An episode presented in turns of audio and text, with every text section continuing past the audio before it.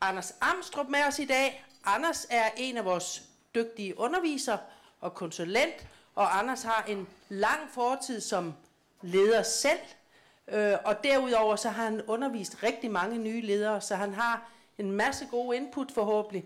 Så det vil vi glæde os til at starte med i dag, så jeg vil give ordet til Anders, og håber vi får nogle rigtig gode timer her med nogle gode input fra dig. Ja. Tak skal du have, Birgit. Selv tak. Og I kan høre mig, ikke også? Ja. Jamen, jeg har selvfølgelig glædet mig til at være sammen med jer her i dag. Og nu har jeg også fået givet hånden til de fleste af jer, på nær jer, der lige er kommet. Det kan jeg godt lide. Så føler man ligesom, man har mødt hinanden. Og så har jeg også glædet mig til at sætte fokus på det her område ny leder. Det er skønt at arbejde med nye ledere. Jeg arbejder rigtig meget med nye ledere, træning og uddannelse. Og nye ledere er som regel altid positive, optimistiske og fyldt med glæde og forventninger. Så der er masser af energi, når man arbejder med nye ledere. Jeg tænker, at det havde jeg i hvert fald forestillet mig i går og de første ugerne herop til, at der sikkert også må være nogen af jer, der er nye ledere. Men ellers kender I nogen, og ellers er der noget af det her, som I kan bruge alligevel på den ene eller den anden måde. Altså, må jeg spørge, fordi, I ser ud til at være sådan over 18, de fleste af jer, men selvfølgelig, og ret unge alligevel, ikke? Men er der nogen af jer, der er nye ledere overhovedet? Nå, ja, det er godt. Ja. Altid også. Ja, nye ledere skal vi sætte fokus på. Bare ganske kort om mig selv, så vil jeg sige, en af de ting, der gør, at jeg er glad for at arbejde med nye ledere, det er, at jeg selv har været leder engang, og dermed så har jeg også selv prøvet at være ny leder. Og jeg synes, jeg har prøvet at have skoene på og mærke, hvor de klemmer. Ikke mindst som ny leder. Jeg vil lige sige en ting, og det er, at dengang jeg startede ude i erhvervslivet som leder, så har jeg været, jeg tror, jeg var 27 år. Og jeg skal lige have det der med alderen med, fordi det kan så måske til dels undskylde det, jeg siger lige om lidt. Der er sikkert nogle af jer, der var smartere end mig, da I var, eller er 27. Og jeg tror nok, at dengang jeg startede som leder, så troede jeg, nu siger jeg noget, hvor I ikke ligesom må blive vrede på mig, ikke? Men jeg troede, at jeg var Guds gave til dansk erhvervsliv, ikke? Og det tør jeg godt indrømme nu, fordi det er så mange år siden. Men det opdagede jeg jo så hen ad vejen, at det var jeg ikke. Men jeg kan huske min første medarbejder, hun hed Marie, en rigtig, rigtig dygtig kvinde. Og hun prøvede på et tidspunkt ligesom at antyde over for mig, at der var noget, der hed lederkurser. Og jeg kan stadig huske det selv. Nu er jeg 51, så det er alligevel mange år siden, at jeg var 27. Og jeg kan stadig huske den dag i dag, min reaktion, det var, at jeg begyndte at tale højere. Og så talte jeg højere, indtil hun ligesom forstod, knytsylten, ikke? Det skulle man så ikke tale om det her, ikke? Og det var jo et eller andet sted, fordi at hun provokerede mit selvbillede, ikke? Men havde jeg nu været lidt smart dengang, så havde jeg jo selvfølgelig lyttet til hende og set lidt nærmere på det, men det havde jeg så ikke overskud til dengang. Så jeg håber, at nogen af jer er smartere, end jeg var dengang. Men nu i hvert fald jo så mødt op nu her i dag, og kan få noget inspiration. Dengang med Marie, det var, da jeg var hos Gallup, og først var chefpsykolog og leder for en afdeling med 5 erhvervspsykologer, gik vi hen og blev. Og så skiftede jeg til at være salgs- og marketingdirektør i samme virksomhed i 3 år. Og så har jeg været salgs- og marketingdirektør andre steder, for så at glide over i det erhvervspsykologiske, hvor jeg så har været ledertræner siden 2009. I 2009 begyndte jeg at arbejde for lederne, og jeg har haft et eller andet sted mellem 1.500 og 2.000 ledere igennem mine forskellige systemer under Birgit. Og så har jeg selvfølgelig også arbejdet for ud over kurserne for konkrete virksomheder ude i virksomheder, og den virksomhed, jeg har arbejdet længst for, er Magasin du Nord, hvor jeg har været også siden 2009 og har holdt ved, så jeg har været med magasin på hele deres rejse fra underskud og katastrofe til, at det går godt. Og jeg tror, jeg har haft et eller andet 70 eller mere ledere fra magasin i coachingforløb siden 2009. Og det er jo spændende at komme ud i virksomhederne, også der og mærke tingene der. Jeg er også krisepsykolog for magasin og har været med, når der har været gunfight i Fields og gunfight ude i Lønby med sushi-restauranten og hvad der nu ellers har været, eksplosioner og ting og sager. Jeg er psykolog, kan psyk, HD også. Det var kort om mig. Så nu tror jeg, at jeg lige så stille og roligt vil gå i gang. Jeg skal lige sige, jeg kan bedst lide, når man ligesom skal lave noget sammen med nogle andre mennesker, at man så starter med at få en god kontakt. Det vidste jeg ikke dengang, jeg var 27, men det har livet sådan lært mig. Og det var derfor, jeg lige gik rundt og gav hånden til jer, der var, da klokken var 5:53. Så jer er jeg, der føler, at der er en rigtig dårlig kontakt. Det var sikkert, fordi jeg ikke lige fik givet jer hånden. Ikke? Men ellers ville der have været en rigtig god kontakt. Det er vigtigt. Og det er godt. Ej tak, det var altså rigtig sødt sagt. Jeg kan huske en gang over i Jylland, da jeg skulle lave en fokusgruppe, så var jeg jo klar til at gå i gang, og jeg var vant til bare at gå i gang, bang, fordi vi havde jo travlt. Og så sad de der jyder med, vi havde kaffebord og aftensmad og alt muligt, ikke? Og så siger de, stop. Jamen, siger vi jo travlt. Så sagde de, nej, først skal vi spise, og så skal vi have kaffe, og så skal vi nok hjælpe dig. Og så fangede jeg den ligesom, ikke? Okay, vi skal først spise, og så skal vi have kaffe, og så hjælper de mig. Og de hjalp mig. Det blev en rigtig god fokusgruppe, jeg kom hjem med alle de resultater, jeg skulle have. Så der lærte jeg, at man skal starte med en god kontakt. Ja, ganske kort. Fokus i dag er de første 100 dage, fordi der er mange, mange ting, man kan se på, når vi taler nye ledere og lederudvikling osv. Men fokus i dag er de første 100 dage. Og så lige ved slutningen vil jeg bare lige give et overblik over, hvad vi har af kurser her hos lederne. Introduktion til god ledelse, nyudnævnte ledere, fra kolleger til lederledelse i praksis og så fremdeles. Men det er til den tid. Men nu vil jeg lige så gå i gang, og jeg vil starte med det, som jeg opfatter som dilemmaet, når man starter som ny leder. Og dilemmaet, når man starter som ny leder, er jo, de fleste af jer kender det sikkert fra jer selv, at man vil godt starte med at stikke en finger i jorden. Man vil godt starte med ligesom at tage det lidt roligt og få et overblik og ikke handle overilet og lige forstå, hvad er det, jeg er midt i her. Og så lige pludselig, så er tiden gået, og der er en masse ting, der er for sent at gøre. Fordi der er nogle ting, man ligesom skal gøre rettidigt, for ligesom at have styring på tingene og ikke mistet grebet om tingene, og der er en masse mennesker, der har sat ting og sager i gang, og de har ligesom kategoriseret dig som laissez-faire, og nu har vi overtaget ledelsen, hvis jeg lige skal overdrive, ikke? Så det er, synes jeg, dilemmaet i de første 100 dage, det er, at på den ene side vil man godt have et overblik og lige forstå, hvad handler det her om. Man er ydmyg, og det er jo et sundt menneskeligt tegn, det repræsenterer jo et menneske med nogle gode værdier. Men på den anden side må man altså også se at komme i gang, for ellers er ting, der lige pludselig er for sent at få gjort, og man mister grebet om tingene. Og det er ligesom det, der er dilemmaet. To ting til det. Det ene det er, at til sidst vil jeg så lige diskutere, hvis der nu er gået 100 dage, 200, 300, 400, 500 dage, hvad ved jeg, hvad kan man så nå at gøre alligevel, for lige at få det ugjorte gjort alligevel, som det ene.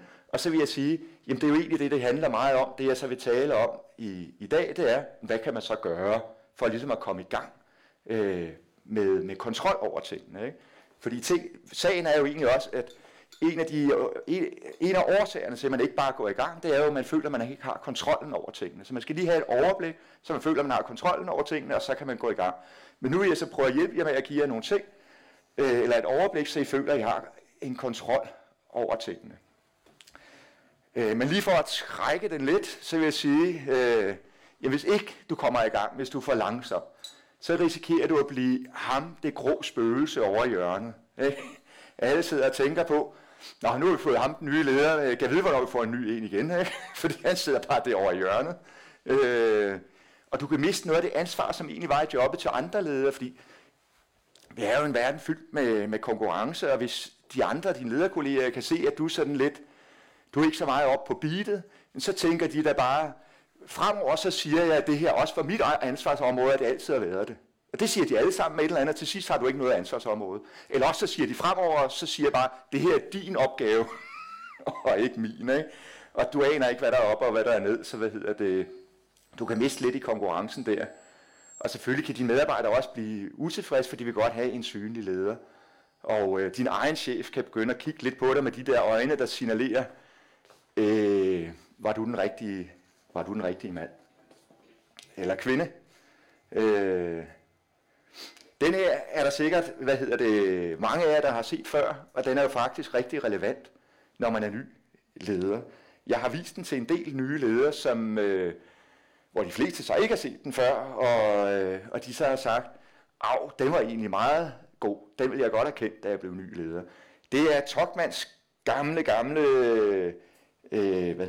teamfaser, og jeg kan godt lide at tage nogle oldies but goodies. Der er tit som det nyeste nye, og sådan 90% af det, der er det nyeste nye, om 2 år er det glemt, og vi bruger det aldrig mere. Så derfor så kan jeg bedst lide nogle af de gode gamle klassikere, der har bevist deres værd.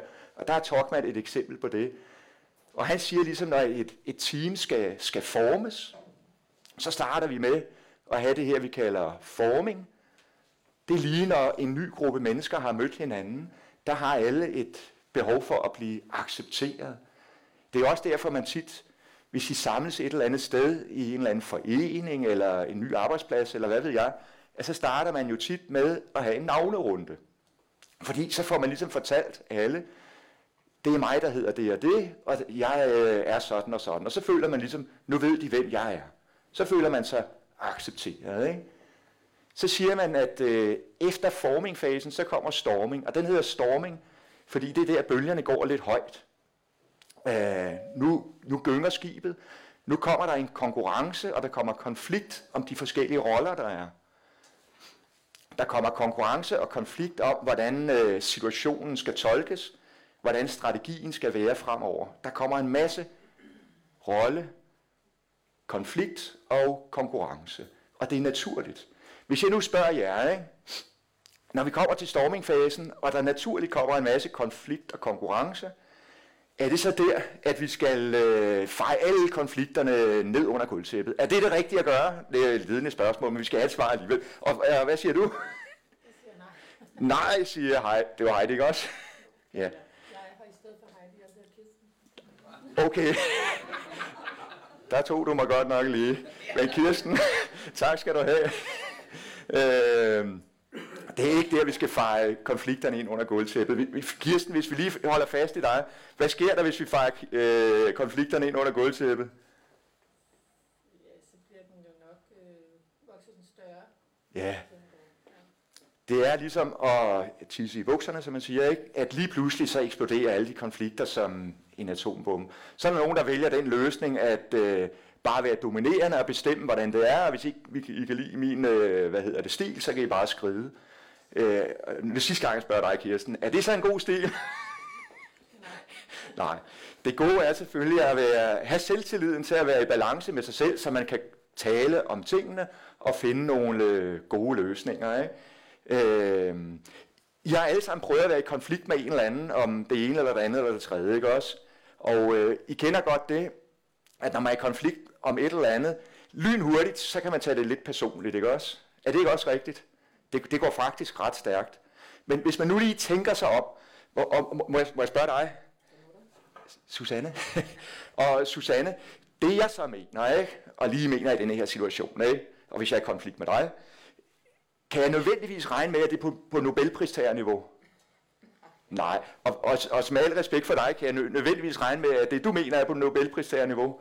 Nej, og det er jo det, der er det geniale, at hvis vi så kan tale om det, så kunne vi måske finde noget, der var tilnærmelsesvis på Nobelpristagerniveau. Ikke? Så man skal ikke være så skræmt ved de der konflikter, det vender jeg lidt tilbage til. Men her, der skal vi tale om konflikter, men få dem frem. Altså hellere få dem frem, end få dem ned under gulvtæppet. Så kommer normingfasen. Det er der, vi finder nogle normer og nogle værdier for, hvordan kommunikerer vi sammen i det her team, når vi træffer beslutninger, og skal finde ud af det ene og det andet, og spise morgenmad sammen og alt sådan noget. Og så kommer performing, hvor vi så har et stykke tid, high performance team, hvor tingene kører. Når jeg siger et stykke tid, så er det selvfølgelig fordi, hvis jeg lige spørger jer, når vi er kommet herop, og vi har et high performance team, kan vi så bare regne med, at det er de næste 4 år? Nej, vel, det glider tilbage og frem og tilbage, og så sker der et eller andet, konkurrenterne gør noget, eller hvad ved jeg, så ryger vi lidt tilbage. Men en af de ting, der kan ske, der gør, at vi falder lidt tilbage, det er, at der kommer en ny en ind i teamet. Altså en ryger ud, og en anden ryger ind, og så vil den nye jo gerne accepteres, og den nye skal finde sine snitflader til de andre i samarbejdet nede i stormingfasen, og finde ud af, hvordan vi taler sammen, og så starter det jo egentlig forfra en gang til. Tuckman er sådan en god lille værktøjskasse til at tænke over også et eksisterende team, man har. Hvis I synes, der er noget i jeres team, som ikke helt kører, så kan I jo prøve at spørge, hvor er det kæden er hoppet af? Er der nogen i mit team, der føler, at de ikke er accepteret? Er der nogen i mit team, der ikke helt har fundet ud af deres rollefordeling? Er der nogen i mit team, som ikke helt har fundet ud af, hvordan vi taler sammen? Der er det en god lille svejserkniv at tage frem og ligesom spørge sig selv de 3 spørgsmål. Årsagen til, at jeg tager den med her i Ny Leder, det er selvfølgelig fordi, hende jeg fortalte om før, som sagde, den her vil jeg egentlig rigtig gerne have kendt til. Det hun sagde, det var, Anders, nu har jeg været ny leder i, jeg kan ikke huske, hvor mange måneder det var, men jeg bare følte, at jeg er så dårlig, fordi der er så mange konflikter, jeg kan slet ikke takle dem, og det må være, fordi jeg er så dårlig, jeg er skyld i alle de konflikter, og jeg hader dem bare. Men nu forstår jeg jo, at det er jo meningen, de skal være der, ikke? Så jeg skal face dem. Jeg skal bare tage dem med ro. Årsagen til, at der er alle de konflikter, er jo ikke, at jeg er vildt dårlig. Det er bare, fordi der er en masse ting, der skal falde på plads. Så hun blev rigtig glad for at blive bekendt med de her Tuckmans teamfaser, fordi konflikterne er noget naturligt. Det, der så jo selvfølgelig er det, der gør det endnu mere specielt, når man er ny leder, det er, at du kommer som ny leder, og så kan man jo sige, at dine medarbejdere i forhold til dig har et eller andet behov for at blive accepteret og finde snitfladerne i samarbejdet med dig, og hvordan man taler med dig. Men ved I, hvem der også har et behov for at blive accepteret og så videre? Hvem er det? Var det Kirsten igen? Ej, 13 Kirsten, du er fører frem, det er rigtig godt. Det er rigtig godt, det er jo en selv. Man kommer jo også selv med et behov for at blive accepteret i det her nye team, ikke? Og et behov for at finde snitfladerne til de andre, og ens egen chef, og hvordan taler vi sammen. Og det er jo en af grundene til, at man står der og er meget ydmyg og forsigtig, det er, jeg vil bare gerne acceptere, så klappes på hovedet og sige dygtig, og det skal nok gå, og der er nogen, der forklarer mig alt det her, ikke? Og det er der jo tit, ingen der gør. Men man risikerer bare at stå der 2 grupper over for hinanden. Her står jeg, og her står mine medarbejdere. De føler et behov for at blive accepteret og få at vide, hvad snitfladerne er, og jeg føler et behov for at blive accepteret og få at vide, hvad snitfladerne er, og så står vi bare og kigger på hinanden, og der sker ingenting. Så vi er nødt til på et eller andet tidspunkt at tænke, det er mig, der må tage ansvaret som leder. Jeg må skulle tage det første initiativ og gøre et eller andet, ikke? Dengang jeg selv startede hos Gallup for mange år siden, så kan jeg huske den der morgenmad, der var. Den var der. De var 3. Ham, der skulle være min chef, og så en anden underdirektør, og så en anden underdirektør, han sagde, ja, du skal lige vide, jeg ville have haft, det skulle være en anden end dig. Og jeg blev så hørt min bedste ven, men sådan er det jo, ikke? Og så, da den morgenmad var slut, jamen, så skete der ikke mere. Og hvis ikke jeg selv havde gjort noget til sidst, jamen, så havde jeg siddet der stadigvæk. Jeg måtte selv lave en runde, hvor jeg kunne give rundt og hilse på alle, ikke? Og de kender I sikkert, at hvis ikke man selv gør et eller andet til sidst, så sker der jo ingenting, vel? Så man må ikke bare stå der. Jeg tror, det var det, jeg ville sige om Tuckman, og det var, fik også sagt det, der står her, så den vil jeg egentlig køre videre. Ja. Det, som ens egen chef egentlig gerne vil have, og det, som det firma, du er ny leder i, jo gerne vil have, det er, at de vil gerne have, at udover, at du helt sikkert er dygtig til et eller andet fagligt, så vil de gerne have, at du har noget ledelseskraft. At du ligesom kan hjælpe dem med at lede virksomheden. I det her tilfælde lede nogle folk eller et område. Så de står der og tænker, bare hun nu har noget ledelseskraft, og ikke bare er en specialist. Nu stiller jeg igen et af mine dumme ledende spørgsmål, men som ledere, især som nye ledere, hvor finder vi så ofte vores identitet? Nu kan I nok ikke helt gætte, hvad jeg mener, men er det i lederrollen eller i specialistrollen? Og der er en markering dernede. Det er jo specialistrollen, fordi det har vi jo været de sidste 10, 20, 5 år, hvad ved jeg, ikke? Så det er jo der, vi finder vores identitet, og vi vil gerne være den dygtigste specialist. Og det er jo helt normalt, at selvom man har været leder i 5, 10, 20 år, så kæmper man stadigvæk for at være dygtigere end sine medarbejdere. Ikke? Man kan ikke helt glemme det, vel? Men man skal prøve at tænke anderledes. Man skal prøve at tænke, jeg skal være en leder, jeg skal have noget ledelseskraft. Og hvis du bare står og, og kigger på de andre, der ikke sker noget, jamen, så er du i luft, som jeg siger, jeg prøver at finde nogle billeder. Og hvis du vælger at styre det rundt som en høne uden hoved og lave en hel masse, men med hovedet under armen, så er du bare støj. Ikke? Så det er to dårlige måder at starte på. Så et eller andet sted, så skal du starte som en person, der er synlig. Det er vigtigt at være synlig. Dialogorienteret. Du skal ikke bare mene en hel masse, du skal tale med folk. Mens hun tager ansvar for at skabe et godt team, opstille mål og planer samt skabe en koordineret ansvarstagende indsats frem mod resultater. Hvis man sådan stille og roligt kan gøre det, så vil dine chefer og din organisation og dine medarbejdere tænke, her har vi en person med ledelseskraft. Fedt nok. Så har jeg prøvet at lave sådan en skitse, som jeg jo selvfølgelig så vil uddybe og sætte noget kød og blod og sjov på hen ad vejen. Men hvis du ligesom skal have nogle rettesnore for, hvad du egentlig kan bruge din tid til som ny leder, jamen så er det jo, du kan starte med research, indlægge en plan, så kan du implementere den, og så begynder der at komme nogle resultater.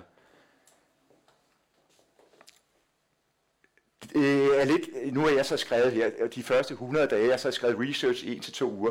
Det er fuldstændig forskelligt fra det ene til det andet. Altså nogle gange er det jo 1-2 timer, og nogle gange er det halvanden måned, man har til research. Det er jo meget forskelligt. Det kommer også an på, at du rykket op som leder i den afdeling, du har været i de sidste 5 år. Kommer du ind udefra som ny leder? Er du ny leder i en afdeling, som er et helt nyt forretningsområde, hvor du skal lægge en helt ny strategi og alt muligt mellem himmel og jord? Det er jo selvfølgelig lidt forskelligt. Ikke? Men hvis vi starter med at kigge på din research-fase, så handler det jo om at stikke fingrene i jorden. Det man jo egentlig gerne vil. Men når du stikker, og selvfølgelig skal du jo stikke fingrene i jorden, men du skal bare stikke fingeren i jorden på en måde, hvor du har styring på tingene, sådan at folk kan fornemme, okay, når han ligesom stikker en finger ind i jorden, så gør han det, og han ved, hvad han gør. Han er i gang med noget, så han er ikke laissez-faire, han har ikke givet op. Han er i gang med noget aktivt. Ikke? Så vil jeg lige sige, det sværeste ved det, jeg fortæller om her, og de 4 faser, vi så, det er jo ikke at forstå det, det sværeste er at gøre det. Det, der jo så nemt kommer ind over, og det vi jo nogle gange egentlig i det ubevidste håber lidt på som ny leder, det er, at der ret hurtigt kommer en masse ting, som min dagligdag er fyldt op med ting og sager, så jeg ligesom føler, nu gør jeg nytte. Jeg kan ikke huske, om det var Benny Andersen, der skrev det her digt, jeg vil bruges og blive brugt, der handler om et stykke håndsæbe, som jo vil blive brugt. Og sådan har de fleste af os mennesker, der jo også, vi vil gerne bruges og blive brugt. Det var derfor, han skrev det digtet jo.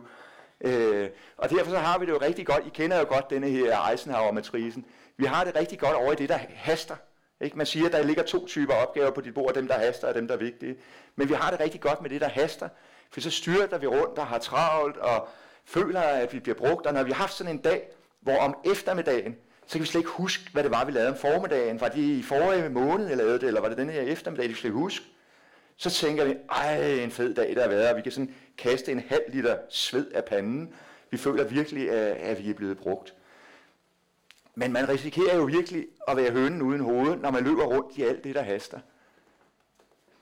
Hvor jeg spørger jer, nu, det der både haster og er vigtigt, det skal man gøre nu. Det er jo klart, ikke? Men det der haster og ikke er vigtigt, ja, det skal man delegere, hvis man kan. Det er jo lidt ondt sagt, og det er ikke altid, man kan delegere det. Men så kan man i hvert fald bare nøjes med at gøre det godt nok. Lad være med at sidde og fedt i 4 uger over den PowerPoint-præsentation. Bare lav den og så videre. Men er vi altid det der haster helt vildt? I kender godt det, der haster helt vildt. Det er 2 alarmklokker sat til sig, fordi det bimler og bamler, og jeg skal bruge det snart, hvornår får jeg det, og alt muligt. Ikke? Er vi altid i nuet i stand til at skelne mellem det, der haster er vigtigt, og det, der haster er ikke vigtigt? Er der en, der vil svare på det? Dig, der nikker dernede. er vi altid i stand til at skelne mellem det, der haster er vigtigt, og haster er ikke vigtigt? Nej, vel? Fordi, begge ting stresser os egentlig lidt. Det har 2 alarmklokker sat til sig, så vi styrter bare rundt, ikke? I cirkler som futtehunden der, ikke? Der er fuld fart på. Det vi selvfølgelig skal blive bedre til, hvis der er nogen af jer, der har set den her før, så der, hvor man typisk har set den før, det er jo så i Stephen Coveys bog, fordi han bruger den jo også. Men det var så, man tilskriver Eisenhower at være kilden. Det vi selvfølgelig skal blive bedre til, det er at komme over i det, der er vigtigt, men ikke haster endnu. Det er typisk lidt svært, men det kræver, at man træffer en bevidst beslutning om, at nu vil jeg kigge på det, og det kræver, at man laver noget planlægning, og fordi ellers så ryger man ud af det, så er man bare, herover er man bare til stede i nuet, ikke? Høren uden hoved, reagerer på alting. Herover der er man den, der agerer. Her er man den, der har styring på tingene. Her er det mig, der styrer. Jeg agerer. Jeg er ikke en høne uden hoved. Så det kræver beslutning, og det kræver planlægning. Jeg er lige selv begyndt på noget nyt, og jeg er simpelthen så glad for det, og jeg ærger mig over, at jeg ikke har gjort det tidligere. Det her er altså ikke en reklame. Man skulle næsten tro, jeg har simpelthen købt... Er nogen, der kan se, hvad det er? Ja, det vil lige være kastet op derovre. Det er fra 80'erne. Den virker altså bare godt til det mit arbejde, jeg laver, ikke? Fordi der får jeg ligesom styr på de der ting derovre, og sidder og arbejder med de der ting. Det en time manager, ikke? Jeg var til sidst blevet lidt træt af min iPhone, fordi, jeg synes sgu, at min iPhone er hele tiden herovre, ikke? Så jeg ville godt have et værktøj, hvor jeg ligesom kunne have noget tid herovre, ikke? Og der har den altså hjulpet mig, ikke? Når I som nye ledere skal prøve at få noget tid herovre, jamen det er jo den, jeg lige viste jer før, research, planlægning, implementering og resultater. Og dem, der kan bruge tid herover, det er altså i ordets i gåseøjne, det er de hårde. Det kræver lidt, at man har noget selvdisciplin og beslutter sig for at gøre det. For det er ikke nemt at blive derovre. Nogle gange kender I det, at der kommer en tanke op i hovedet, som egentlig godt kunne være sådan en vigtig, haster ikke ting. Så er livets store tennisketcher klar her, og den er klar til at virkelig slå ud, og efter den første scannede om det her, det er noget, der haster helt vildt. Og nu har jeg næsten sagt det, men hvis ikke det haster helt vildt, hvad gør jeg livets store tennisketcher så, når jeg kaster den væk? Så kaster den væk. Væk med det. Jeg skulle ikke tid til at kigge på det, ikke? Kender I så også det, at man lige gør sig nogle tanker om, hvad det er, man vil gøre, og det var egentlig meget godt at være lidt på forkant, der gør sig nogle tanker.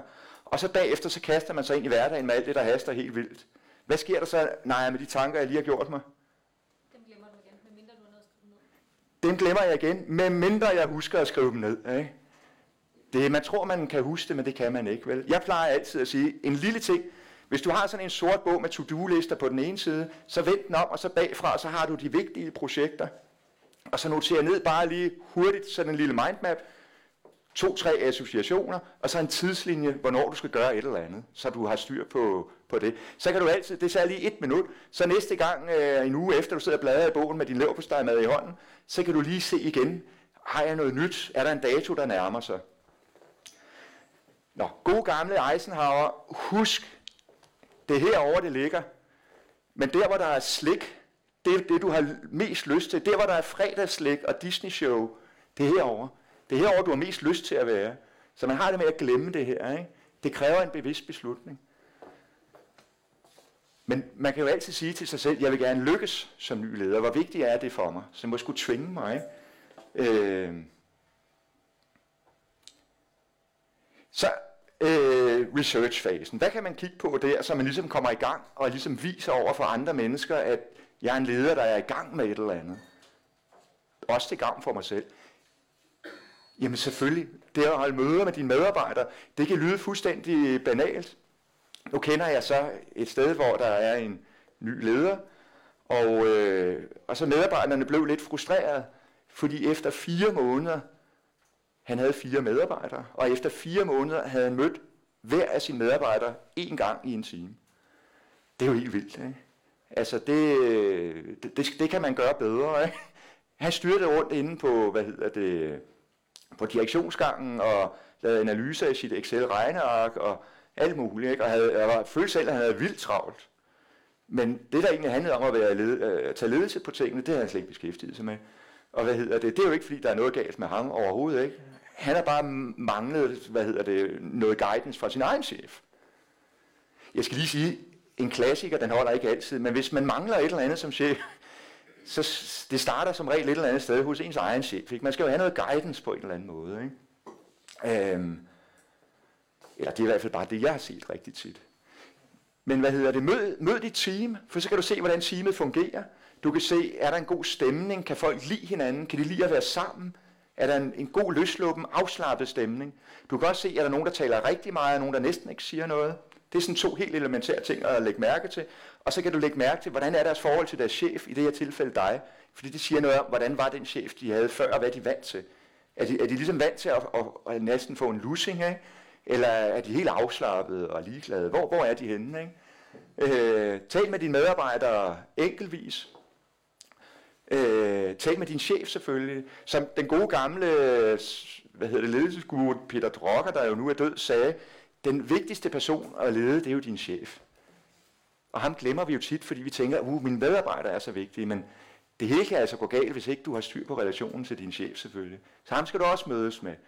Kunder og interessenter, jamen det er jo andre vigtige personer i afdelingen, ud at tale med dem. Du skal lære menneskene at kende, deres behov og værdier. Ordet behov er et rigtig godt ord. Forstå deres behov og spørg dem om, hvad er dit behov? Brug ordet behov. Og du skal lære forretningen at kende, hvad er målene, processerne og organisationen i de andre afdelinger. Vær bevidst om at gennemføre en interessant analyse. Altså prøv at finde ud af som en del af din research, hvem er vigtige personer. Der er dine medarbejdere og din chef, men så er der andre afdelinger, du samarbejder med. Og husk de grå eminenser. De grå eminenser er folk i organisationen, som du umiddelbart tænker, de har jo ikke noget med min afdeling at gøre. Men lige pludselig så kan de stikke en kæppe i hjulet, og du vælter. Så husk de grå eminenser, dem skal du også ud og tale med. Så en, jeg coachede, der var ny leder, sagde, Anders, er jo klar over, i min virksomhed er der eddermame mange grå eminenser. Og det kan altså godt være, at dem skal man virkelig huske at tale med. Fordi de er jo virkelig politisk vigtige, kan man sige. Ikke? Og så har jeg en pointe, og det er, hvis vi taler, jeg er bevidst om, at du udgør en forandring. Nu vil jeg så lige vende den her. Jeg har skrevet det rigtig stort, og jeg siger det også. Du udgør forandringen. I forhold til de her mennesker, der måske har arbejdet sammen i mange år i en eller anden organisation, hvad enten du er blevet forfremmet eller kommer ind udefra, så er det jo dig, der udgør en forandring. Lidt ligesom hvis vi skal have nyt IT-system, lidt ligesom hvis vi skal flytte adresse, lidt ligesom hvis vi skal slå sammen med en anden afdeling. Du udgør forandringen. Og det siger jeg, fordi så kan du jo lige så godt tænke lidt i forandringsledelse. Altså, hvad ved vi jo i forvejen om forandringsledelse? Nu er det bare mig, der udgør forandringen. Ikke? I stedet for bare at møde op der, jamen, så prøv at være bevidst om, du udgør forandringen. Ikke? Det, der så gør det dobbelt svært, det er, især når man er ny leder, udover at dine medarbejdere opfatter dig som forandringen, hvem yderligere står så egentlig over for en forandring? Det er et lidt dumt spørgsmål, vi har været inde på det før, men hvis vi må vi spørge den herre? Ja. Det gør alle jo i princippet op og ned, ikke? Ja.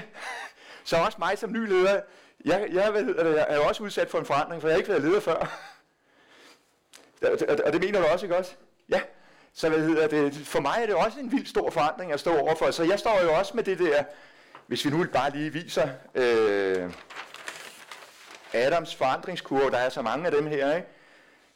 Men han siger jo, at til en start så udgør forandringen en trussel, og energiniveauet stiger, og heroppe at først er man i chok, så er man i benægtelse. Benægtelse, det er jo, når medarbejderne siger til dig, jamen, velkommen til, du skal lige vide, det kan godt være, at du er min nye chef, men den måde, det fungerer bedst på, det er, hvis du nu bare sidder derovre og passer dine lederagtige ting, så sidder jeg herover og ordner mine ting. Ikke? Skal vi aftale det? Det er benægtelse, ikke? Det kan godt være, at du i organisationsdiagrammet med en ny chef, men det er du ikke. Og hvis jeg har noget, jeg skal diskutere, så diskuterer det med direktøren Egon, for det plejer vi at gøre. Ikke? Skal vi aftale det? Det er benægtelse. Ikke? Så det er bare naturligt, og så kan der komme vrede, og folk bliver irriterede og sure, og så kører ned i købslåen, og folk mister modet, og hvad ved jeg, de kalder det depression. Og så til sidst, så begynder de at se, nej, vi må ligesom udforske det nye her, ikke?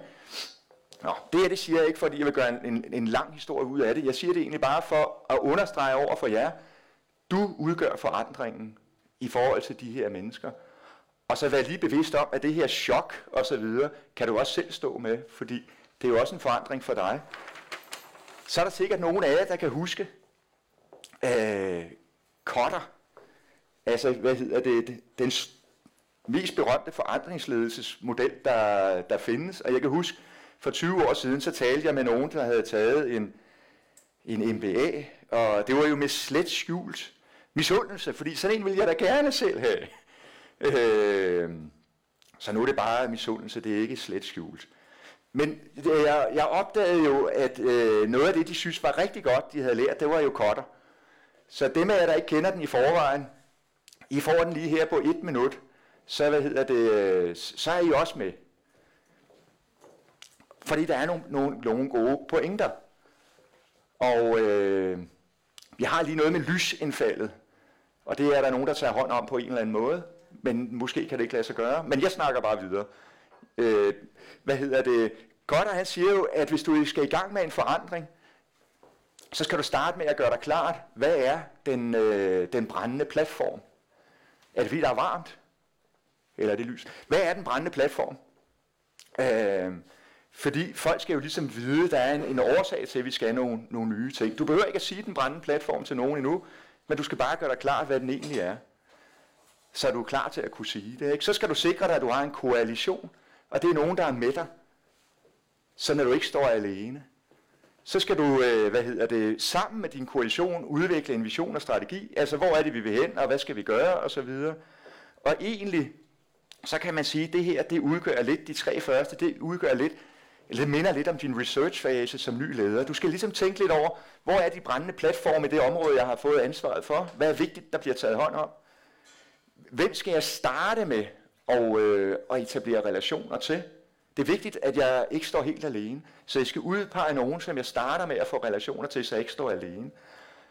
Nogle gange må jeg tage dem, jeg kan få, og andre gange kan jeg også få dem, jeg vil have. Men jeg skal udpege nogen, jeg starter med at udvikle stærke relationer til.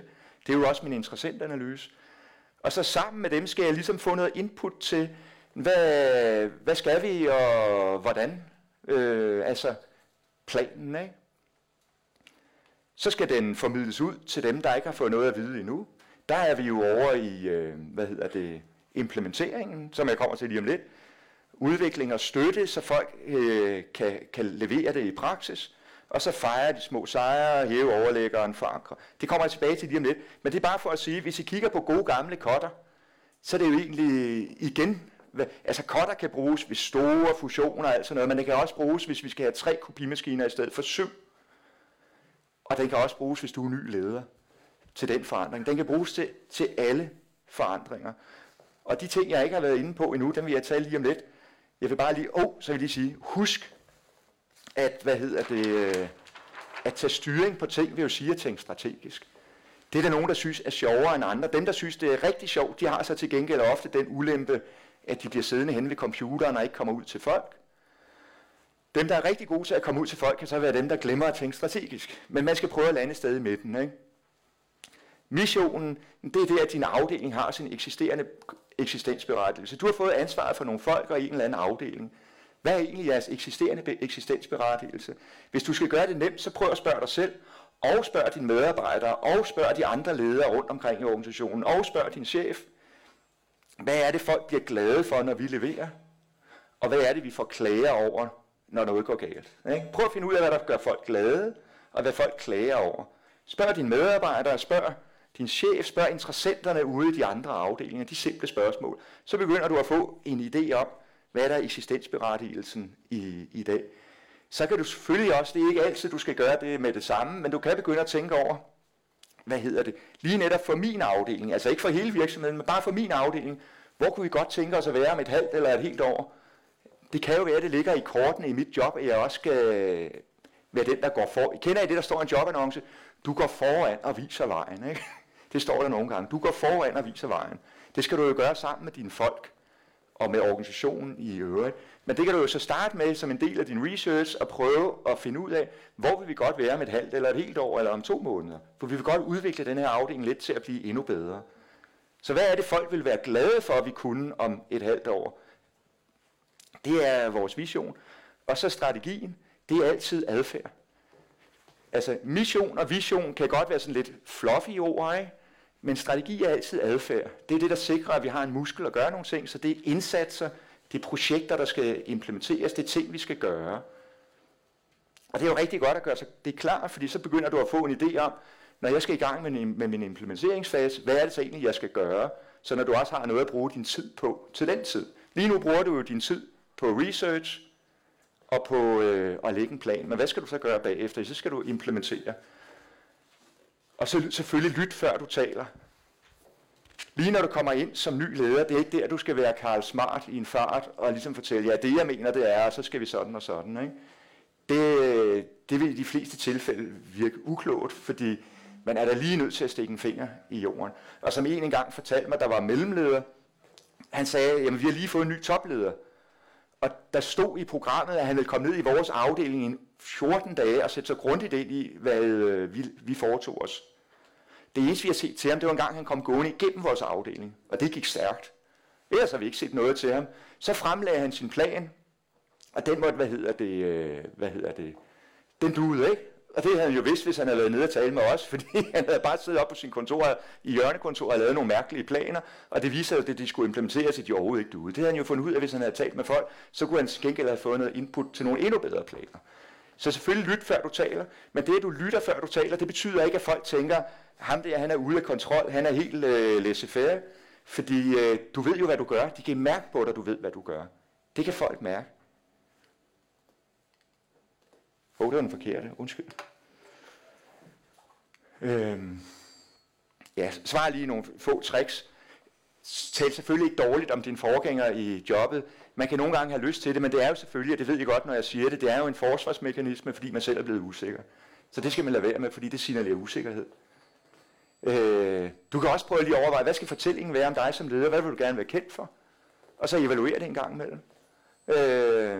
Skriv det gerne ned, ikke? Og så husk at være nærværende og interesseret i forhold til dine medarbejdere. Nu spørger jeg dumt. Er der nogen af jer, der har prøvet at have en leder, der ikke var nærværende og interesseret? Ja, for der var mange, der har rakt hånden op. For eksempel dig, hvordan var det? Det var meget utrygt i virkeligheden. Ja. Vi anede ikke, hvor det var, vi egentlig forventedes, eller med fordel kunne bevæge os ind. Ja, det var utrygt. Så det var faktisk ikke kun, at du manglede motivation og anerkendelse, det var direkte utrygt. Det var et rigtig dejligt svar, fordi det satte jo lidt tingene på spidsen. Og det skal du jo som ny leder huske ikke at gentage. Hvis ikke man er nærværende og interesseret, så bliver ens medarbejdere utrygge. De begynder at finde sammen i klikker og snakke dårligt om dig, fordi det er jo deres forsvarsmekanismer.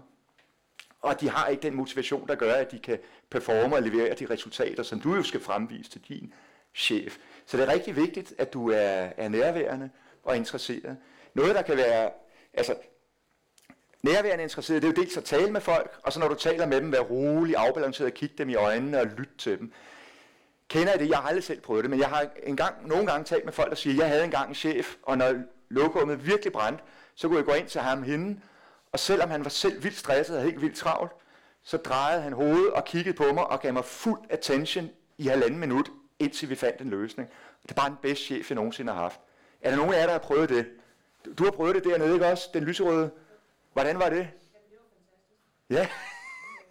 Det giver en ro, også selvom man måske ikke fik den løsning, man havde behov for, eller der blev fundet en løsning, men bare det, man havde hørt, det blev taget af. Ja, jeg gentager lige til dem, der lytter med, og det er, at... Hvad hed du? Karin, jeg siger, at det var rigtig godt, når man fik det der nærvær, fordi det gav en ro og en tryghed, også selvom man ikke lige fandt den rigtige løsning, så følte man alligevel, at man blev taget hånd, og man fik ro på. Så det er helt fantastisk. Så det skal man jo øve sig i selv. Dreje hovedet og give folk fuld attention. Det kan nogle gange være svært, når det kører rundt herinde, men der skal man tænke lidt ligesom den der med linedanseren, at det kan godt være, når du går på linen, at du føler det helt vildt usikkert, men du holder alligevel balancen. Og sådan er det altså også nogle gange, når du skal lytte til en person, en af dine medarbejdere, der har brug for din støtte, drej hovedet, selvom din gramofonplade kører for fulde spænd om bag i, så prøv at koncentrere dig om at se lyttende ud. Nogle gange så har personen brug for, at du ser lyttende ud, også selvom du ikke helt kan. Men hvis du kan, og ikke kun faker det, altså fake er meget bedre end ingenting, så, så er der bare et rigtig godt ledelsesredskab, som jo længere tid jeg underviser i ledelse, og coach og leder, jo mere bliver jeg lidt til falsk for de helt enkle ledelsesredskaber. Og et af de mest enkle ledelsesredskaber, det er aktiv lytning.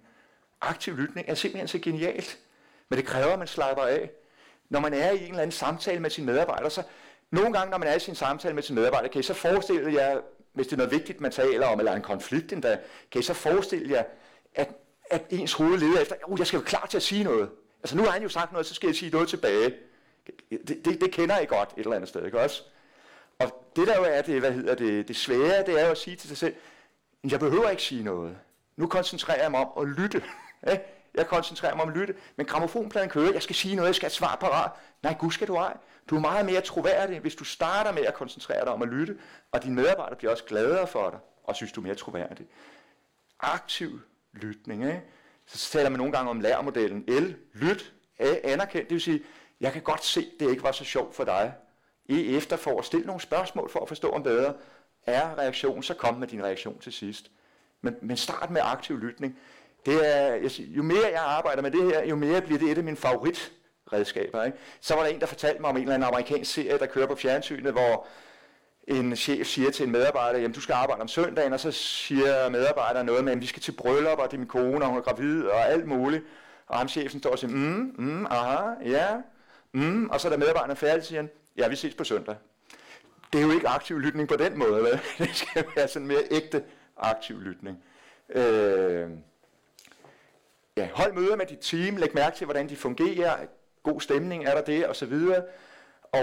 Og så også enkeltvis med dine medarbejdere selvfølgelig. Du kan sagtens møde med dem mere end én gang, især hvis du mødes med dem den første gang allerede, den første, anden eller tredje dag, så kan du mødes med dem igen, når der er gået nogle dage. Ikke? Jo længere tid der går, før du mødes med dine medarbejdere enkeltvis, jo mærkeligere synes de det er. Spørg dem om, hvad de selv arbejder med, og hvad de synes, de er gode til. SWOT, ikke? Altså, hvad ser de som afdelingens styrker, svagheder, muligheder og trusler? Det har din chef jo allerede fortalt dig noget om, men prøv at høre, hvad medarbejderne synes. Deres syn på teamet, hvordan fungerer tingene, der er de glade for at være der, og afdelingens samarbejde med andre afdelinger, og deres forventninger til dig som chef. Du er jo i lyttefasen, og du gør det her struktureret, så du giver et indtryk af, at du har styr på tingene, fordi du gør det struktureret. Du giver ikke et indtryk af, at du har opgivet ledelsen. Det er vigtigt, at du er synlig. Også her. Men ikke som støj og føren sig frem, men fordi du arbejder med de fire faser. Når du interviewer folk, så er du jo synlig. Så kommer du ud i din egenskab af leder, så er du synlig. Og i ledergruppen, så fortæller du jo selvfølgelig lige, hvad det er, du gør, så de er klar over det.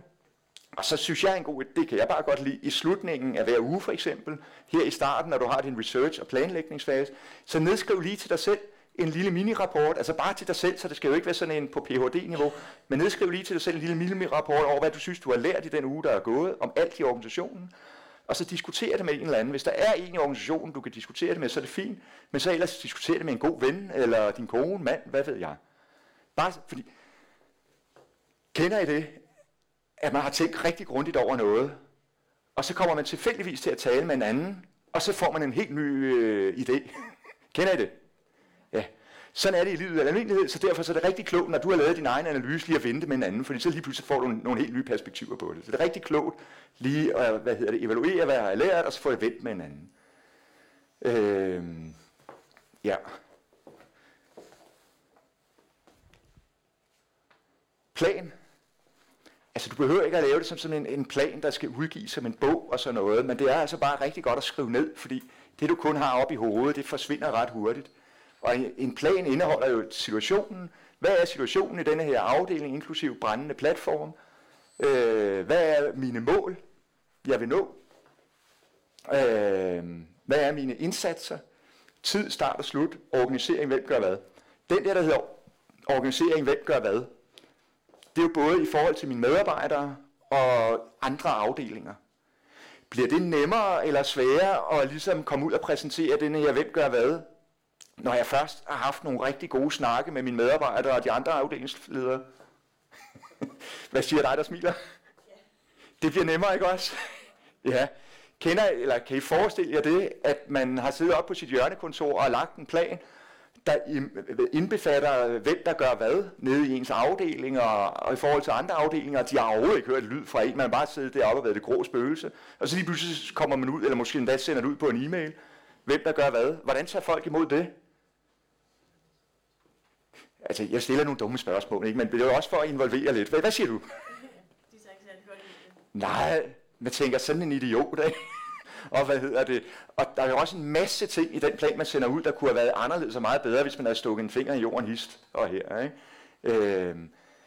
Så det der med organisering, hvem der gør hvad, som jo er den kritiske for dig som leder, at få organiseret, hvem der gør hvad, at lede gennem andre, og få din egen afdeling og organisation til at bevæge sig, hvem der gør hvad, organiseringen, det går meget nemmere for dig, når du først har været i dialog med de relevante personer. Ja, så husk at skelne mellem driftsmål, det var det, vi var inde på før. Den eksisterende mission, altså hvad kan du optimere der? Kan du finde noget, du kan optimere den eksisterende mission? Og kan du finde noget, nogle udviklingsmål, at I begynder at bevæge jer i den retning, hvor du så også tager nogle initiativer. Og så et element i din plan er stort set altid, det skal du huske, at udvikle og løfte dine medarbejdere. Ikke? Altså lige meget hvad for en rigtig fin plan, du laver om at indtage det tyske marked, og hvad ved jeg, ikke? Så er et element i din plan altid også at udvikle og løfte dine medarbejdere. Fordi ellers så får du ikke poweren til at gennemføre din plan igennem andre. Udvikle teamet med dine medarbejdere, selvfølgelig, og så udvikle det team, du selv er en del af på tværs i organisationen. Det kan være rigtig svært, de her nederste punkter, når man har travlt med alle de der hasterting. Men det er derfor, det skal ind i ens plan, så man husker det. Fordi det er ligesom fundamentet.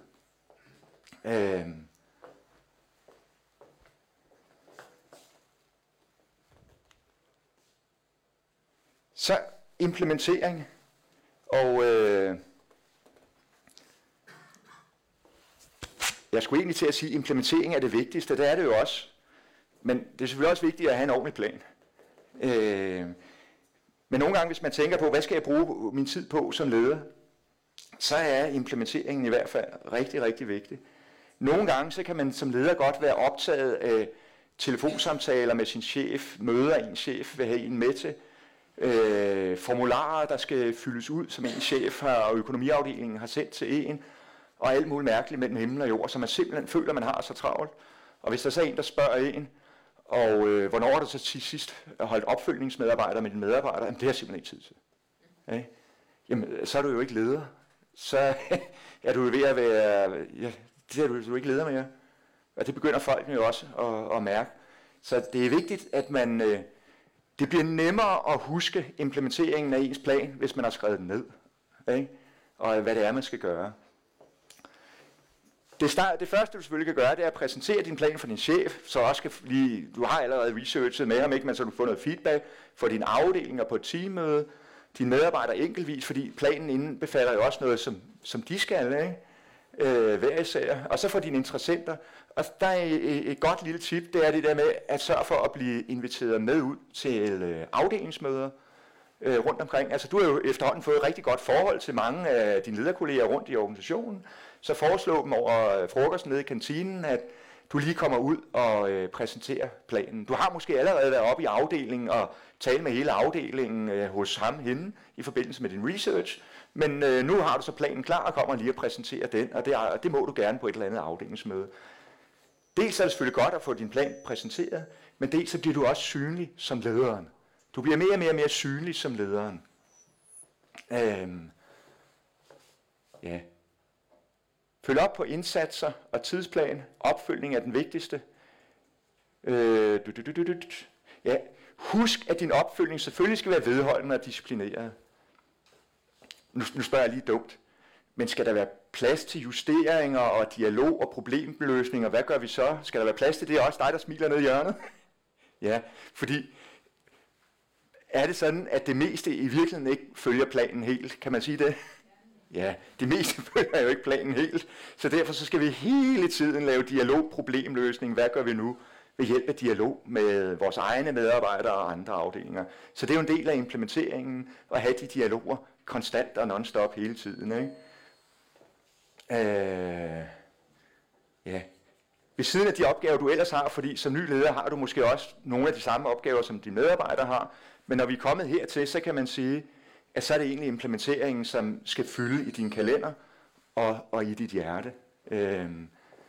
Og hvis ikke det gør det i forvejen, så skal det komme til det, havde jeg nær sagt. Du vil opdage, at du kan lide det. Især når vi så kommer hertil. Fordi jo mere du arbejder med implementeringen, ved I hvad? Altså jeg stiller de her dumme spørgsmål, men det er bare for lige at få noget dialog. Ikke? Men hvis jeg nu spørger dig med hårbåndet, og hvad hedder du? Lise? Ines, hvis jeg nu spørger dig, hvis jeg arbejder rigtig grundigt med, hvis jeg har en god plan og arbejder rigtig grundigt med implementeringen, hvad kommer så helt af sig selv? Og Ines siger resultaterne. Og yes, det er nemlig rigtigt. Det er derfor, det er så vigtigt at arbejde med resultaterne. Et af de steder, det er nemmest at se, jeg ved ikke lige, om man kan smide jakken, men når man de har ledninger på, det kunne man godt. Et af de steder, hvor det er nemt at se, hvor vigtigt det er at arbejde med implementeringen, det kender jeg jo fra salgsledelse, fordi den salgsleder, som hele tiden siger til sine sælgere, har du nået målene, har du nået målene, og når man skal have evalueringsmøde, så handler det kun om, har du nået målene, og så må kraftedeme til at tage dig sammen. Ja? Og det han sidder med til mødet med dig, coachingmødet med dig, det er et Excel-regneark, hvor der er budget uge for uge, og så er der realiseret salg uge for uge. Okay, er det god salgsledelse? Nu sagde jeg bare det her, fordi der er det så tydeligt. Og hvad siger du? Nej, og hvordan får medarbejderen det ved den form for opfølgning? Det bliver bare sådan en kontrol. Det bliver bare en kontrol? Nej. Det er ikke motiverende og udviklende, bliver der sagt. Kan det tværtimod være stressende? Det kan være rigtig stressende, ikke? Når salgslederen så i stedet for følger op på indsatser og steder, hvor vi ikke har nået målene, og går i sparring med dig som sælger. Hvad kan vi så gøre her? Og bla bla bla. Hvordan virker det så? Det virker omvendt. Det er ikke, fordi så får jeg rent faktisk noget støtte og noget hjælp til at komme videre med at nå min mål. Og det var det, der lå i implementering, da vi så på det før. Og det er jo derfor, at den gode salgsleder fokuserer jo på implementeringen, altså indsatserne, for så kommer resultaterne helt af sig selv. Man skal ikke stiger sig blind på resultaterne, fordi så bliver man bare selv stresset, og de kommer aldrig, og ens medarbejdere bliver også stresset. Ikke? Fokuser på indsatserne, så kan du nemmere bevare den gode motivation blandt dine medarbejdere. Hvis du fokuserer alt for meget på resultaterne, så skaber du bare stress hos dig selv og hos dine medarbejdere. De skal nok komme, de resultater. Men til gengæld vil jeg så lige sige, det er vigtigt at komme med nogle resultater. Der skal komme nogle resultater på en eller anden måde, og derfor er det også vigtigt, at du i din research og i din plan har defineret forskellige resultater, du går efter, forskellige mål, du går efter, hvor er nogle af målene, nogle du regner med, dem kan jeg sgu godt nå rimelig hurtigt, så du får noget at vise frem. Derudover er det selvfølgelig vigtigt, at du ikke kun har et årsmål, og så venter et år med at se, om I måske når det årsmål, fordi så er det gået over, at folk godt nok trætte, og vi var 1,5% under, så vi skal ikke have den der flaske rødvin alligevel. Så det er rigtig vigtigt at tage årsmålet og dele det op selvfølgelig i nogle underbidder, så der hurtigere bliver noget, I kan fejre. Ikke? Det er jo en af de ting, som den gode gamle Kotter fra før også diskuterede. Man kan få, altså hans gode gamle klassikerbog, kan man få som lydbog. Ikke på dansk, men på engelsk. Leading Change. Og den er rigtig god. Og så fortæller han blandt andet om et eksempel, sådan som jeg husker det. Han siger, det er ekstremt vigtigt at få nogle små sejre, man kan fejre. Må jeg lige spørge jer, når vi kan fejre nogle små sejre, hvem får medarbejderne så tro på, jeg har ikke spurgt dig, hvem får medarbejderne tro på, når vi kan fejre nogle små sejre? Både sig selv og lederen. Nemlig, både sig selv, jeg kan jo godt, og lederen, min leder er ikke helt tosset. Så for jeres skyld, for at få ro på bagsmækken, er det altså også super vigtigt at kunne fejre nogle små sejre, fordi I får nogle medarbejdere, der tror på, at I ved, hvad det er, I gør, ikke?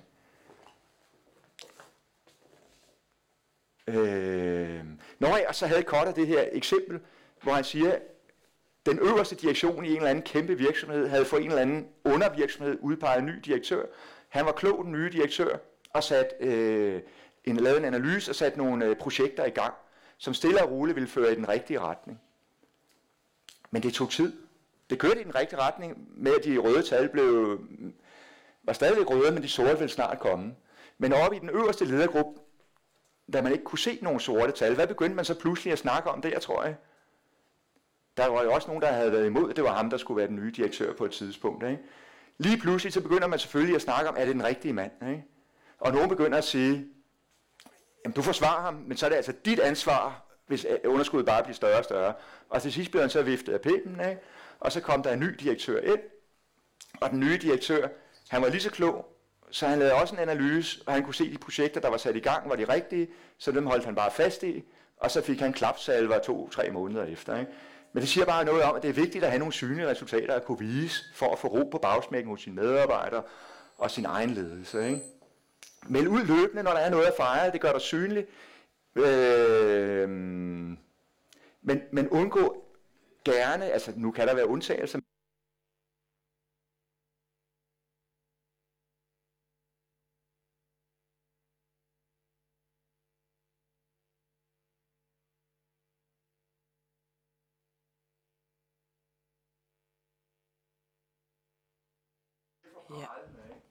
så i stedet for alle e-mailen, så kan det være en rigtig god idé, ligesom bare gå rundt og gøre det enkeltvis, komme ud på afdelingsmøder og så videre, og så gøre det enkeltvis. Ikke? Altså alle e-mailen kan virke forpralende, men det er vigtigt alligevel at få fortalt om de der ting. Og så en ting, der kan gøre, det virker mindre pralende, det er selvfølgelig, at du fremhæver dine medarbejderes indsats i stedet for din egen plan. Ikke? Så rigtig god ting. At fremhæve dine medarbejdere, så bliver de også rigtig glade. Der var lige en ting, jeg glemte at sige der, da vi talte om medarbejderne. Det der med at lytte til dem, aktiv lytning. Og det var bare, hver gang de har gjort noget godt, så spørg dem om, hvad det var, de gjorde. Altså, det vi glemmer med, der er feedback, der er den positive feedback, og så er der den konstruktive, negative feedback. Problemet med den positive feedback, det er, at vi glemmer den, fordi vi er så travlt. Men det, der er rigtig godt, hvis der er nogen, der har gjort noget godt, så stop de op, og så spørg, hvad det var, de gjorde, og stil en masse spørgsmål. Nå, hvad gjorde du så? Og var det ikke svært? Og hvordan fandt du på det? Og hvad gjorde du så? Når folk til deres chef får lov til at forklare, hvad det var, de gjorde, da de havde en succes, tror I, der lige nikket, er det fedt? Det er nemlig super fedt. Og det er jo gratis som leder at stille de spørgsmål, ikke? Og det er super fedt at få lov til at forklare, hvad det var, man gjorde, når man havde gjort noget godt. Fremhæve folkene, og du kan også afholde nogle evalueringsmøder, hvor du kommer rundt i, altså når du er i resultatfasen, så kan du jo også igen aftale at komme ud i afdelingerne, og så ligesom sige, status er så nu, at vi er kommet hertil. Jeg kunne godt tænke mig at diskutere med jer, hvordan I synes det går, fordi nogle ting går jo rigtig godt, men er der noget, vi kan gøre bedre? Det er jo et rigtig godt dialogmøde at komme ud og få med nogle af de andre afdelinger og med din egen afdeling på et tidspunkt, hvor du er begyndt at levere resultater på en måde, hvor du igen synliggør, at det er dig, der er lederen, og samtidig kommer I dialog med folk, så der ligesom kommer en ny research, så I kan gøre det endnu bedre endnu. Så en ting, der kan være vanskelig, når man er ny leder, og står med det der behov for at blive accepteret selv egentlig, det er at konfrontere, når der er konflikter.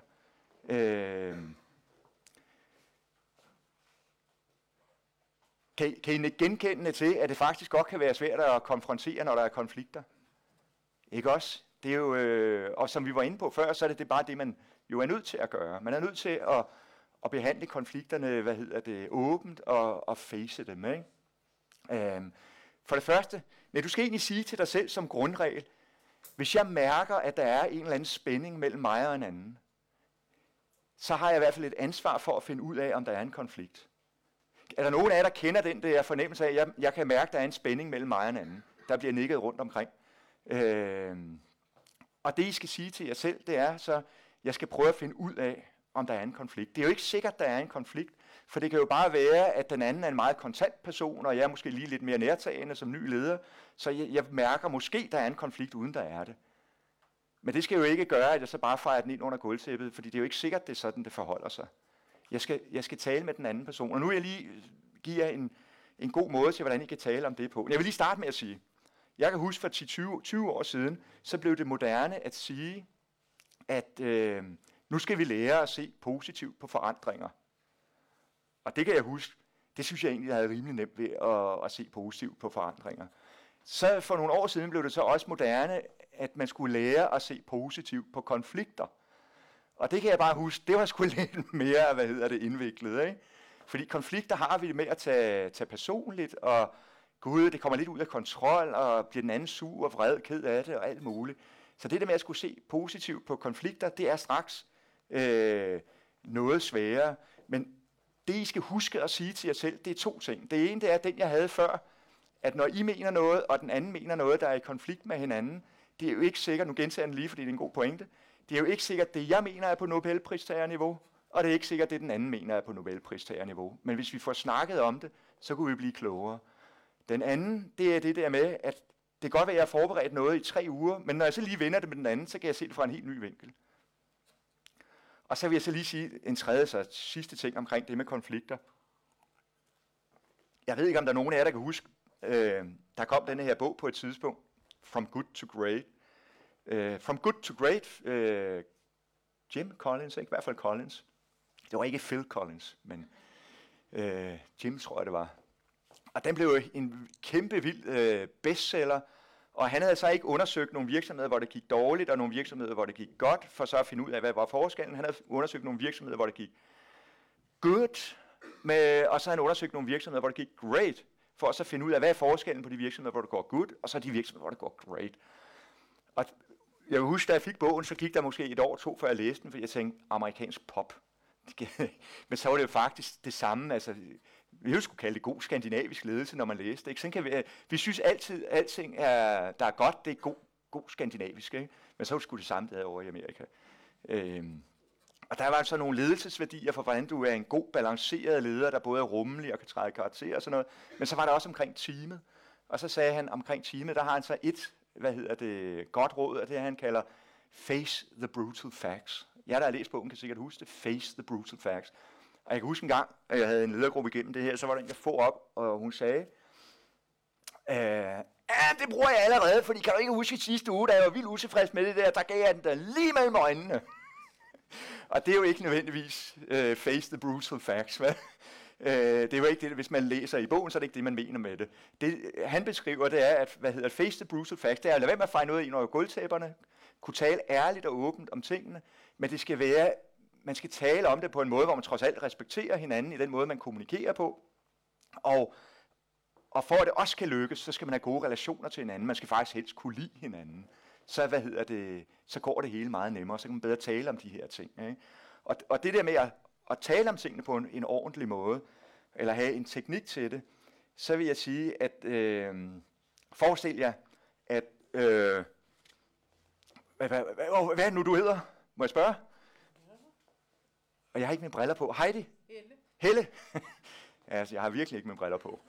Men Helle, jeg har været til et eller andet ledergruppemøde, hvad ved jeg, og Helle var der også. Og jeg føler, at hun kørte lige hen over mig på mødet.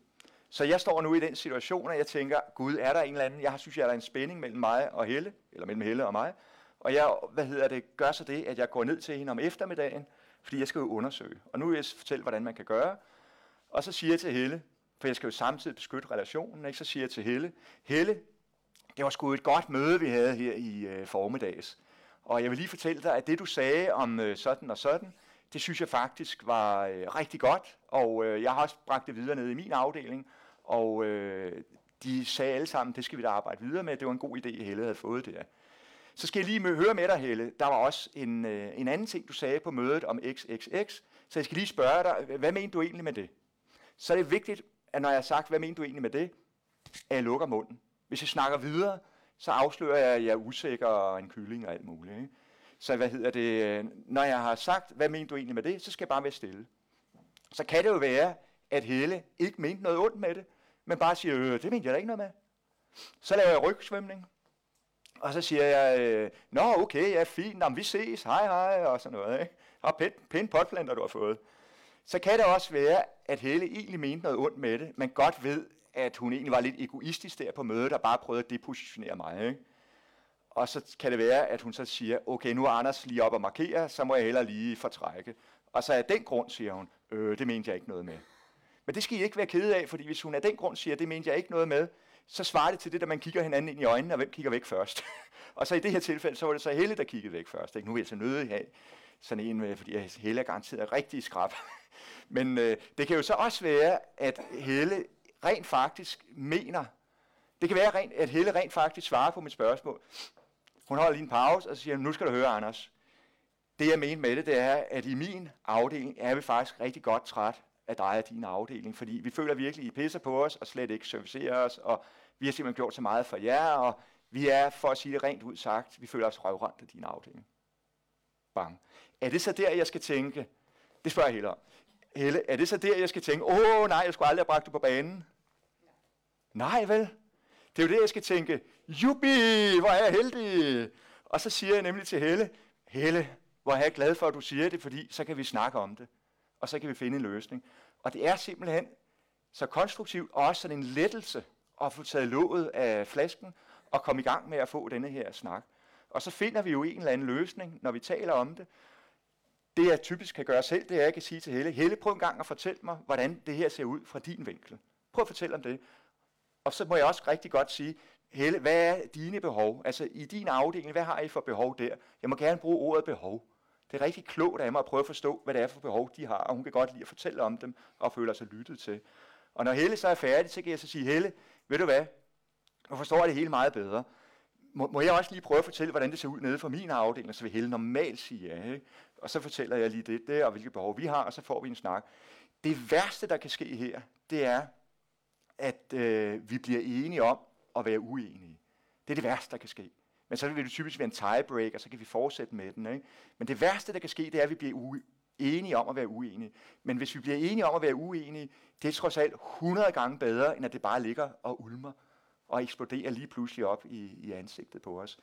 Når jeg konfronterer, så kan jeg jo lige skrue den en lille anelse op ved for eksempel at sige, hvor var det noget godt noget, du sagde på mødet, jeg har fortalt i min egen afdeling, bla bla bla, så skal jeg jo også lige høre det, du sagde om XXX, det har jeg gået tænkt over. Mente du, at i din afdeling er jeg egentlig lidt træt af min afdeling, for jeg føler lidt, at vi ikke behandler jer ordentligt? Jeg kan sige det mere direkte, hvad det er, ikke? Hvis jeg har det lidt på fornemmelsen. Så kan jeg sige det mere direkte. Men der var som leder jo en kunstner, hvad det skal sige, det sådan lidt mere åben, lukket, hvad ved jeg. Ikke? Men det er rigtig godt at konfrontere på denne her måde. Og at konfrontere kan lyde lidt aggressivt, men som I kan høre, det er jo ikke aggressivt. Det er jo egentlig bare at have modet til at face den anden og ligeværdigt tale med den anden.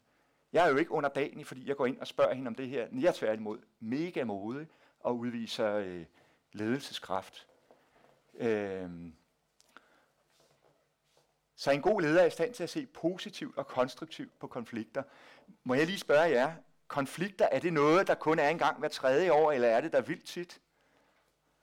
Må jeg spørge dig med den hvide skjorte for eksempel? Ja. Ja, hvis vi både tager de store og de små konflikter, så er de der jo faktisk hele tiden, ikke? Så faktisk, jeg vil sige, en leders job er jo at arbejde med konflikter. Altså det er jo sådan set, du kan ikke som leder sige, jeg er rigtig god til at være leder på nær, når der er konflikter. Fordi konflikter er sådan set noget af det vigtigste for dig at arbejde med, og få det til noget positivt hele tiden, ikke? Ved at gå i dialog med folk. Du skal vende dig til at have det på den måde, at hver gang der er en spænding, en konflikt, så gør dit ben automatisk sådan her, træd frem. Det skal du træne. Hver gang der er en konflikt, så træd bare frem. Nu overdriver jeg selvfølgelig lige lidt. Men i stedet for at træde tilbage, ikke? Eller lige skulle binde sit snørebånd, og så er de nok gået om lidt. Og tilgangen til konflikt hedder i første omgang dialog. Tilgangen hedder ikke i første omgang forhandling. Forhandling er sådan lidt mere kontant. Dialog er sådan lidt mere, lad os opløse konflikten i stedet. For nu har der lige været det her med kvindelandsholdet. Jeg har intet detaljkendskab til det. Jeg har bare lige set tilfældigvis, hvad der har været i medierne. Og der synes jeg egentlig, det er bare, hvad jeg har set i medierne. Og når man taler ud fra, hvad det man har set i medierne, så synes jeg ikke, der er så meget dialog i det. Altså, jeg synes, at det er så, at den ene part dikterer noget til den anden part. Og nu er I sikkert kommet for sent, så nu gider jeg ikke snakke mere med jer, fordi man skal komme til tiden.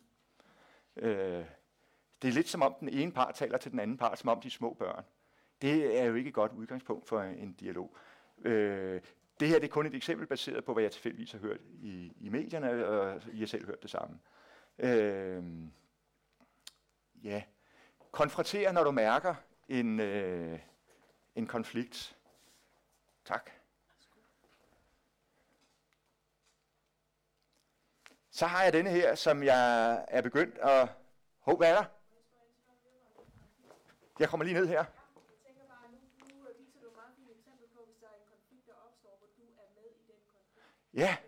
har en afdeling, hvor der er konflikt i din afdeling, som egentlig ikke berører din person, men det er en konflikt, der er i afdelingen? Hvordan vil du håndtere den på samme måde? Ja, og hvis jeg til en start spurgte dig, om jeg så har, om du synes, at jeg som leder har et ansvar for det, så ved jeg, hvad du vil svare. Du vil svare ja.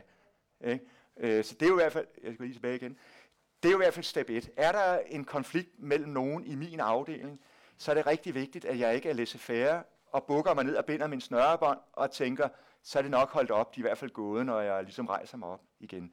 Så det er vigtigt, at hvis jeg kan føle en spænding der mellem to personer, at jeg så også tager fat i den der. Jeg kan nogle gange, få indsigt i det, fordi den ene af de to er kommet til mig og ligesom har luftet det på en eller anden måde.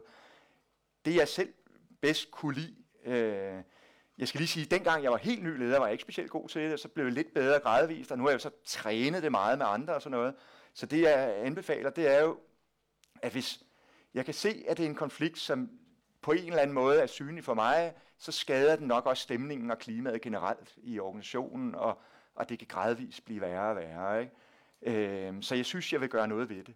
Det jeg selv bedst kan lide, det er, hvis jeg på den ene eller den anden måde kan starte med at tale med dem en af gangen enkeltvis. Fordi når jeg først får dem samlet, det skal jeg nemlig om lidt, når jeg først får dem samlet og sidder med dem begge to, så går det meget stærkt.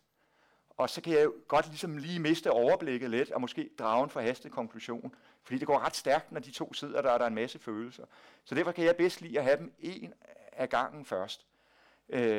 Især selvfølgelig, hvis den ene er kommet til mig og har fortalt sin version af konflikten, så er det helt forkert at så bagefter samle dem.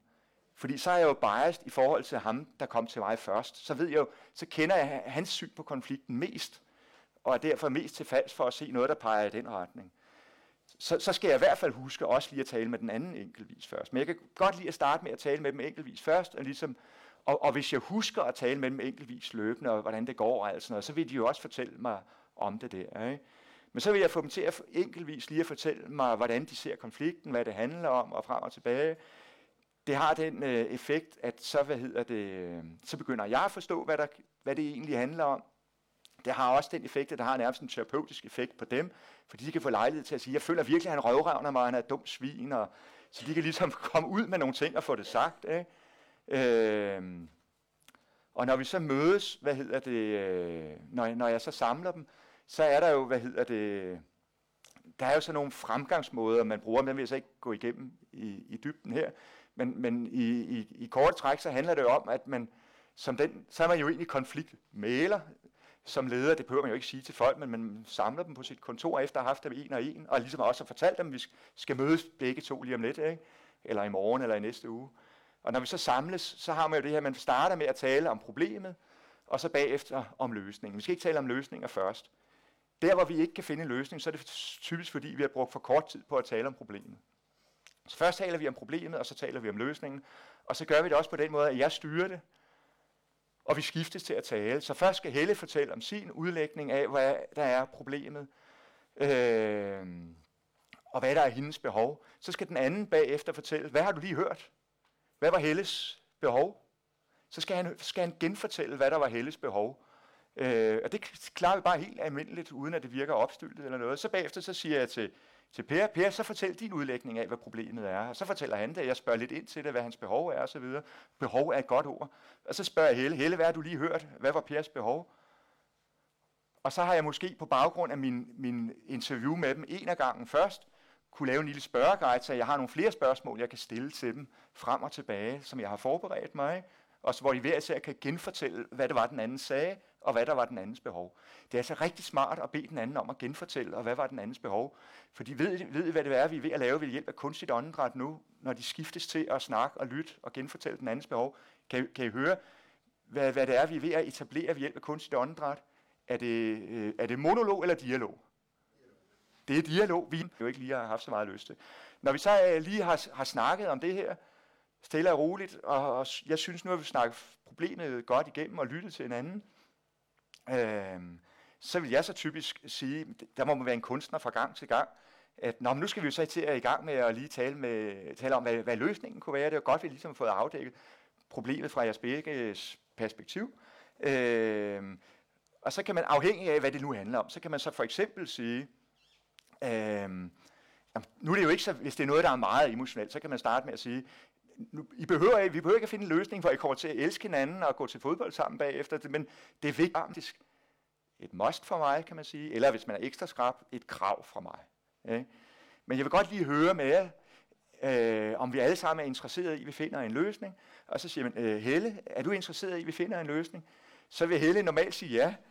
Og hvis hun så kommer med et eller andet mumlen, eller siger, ja, men kun hvis, eller sådan noget, så vil jeg så sige, jamen, men Helle, det ved jeg jo godt, men sådan helt grundlæggende Helle, er du så interesseret i, at vi finder en løsning?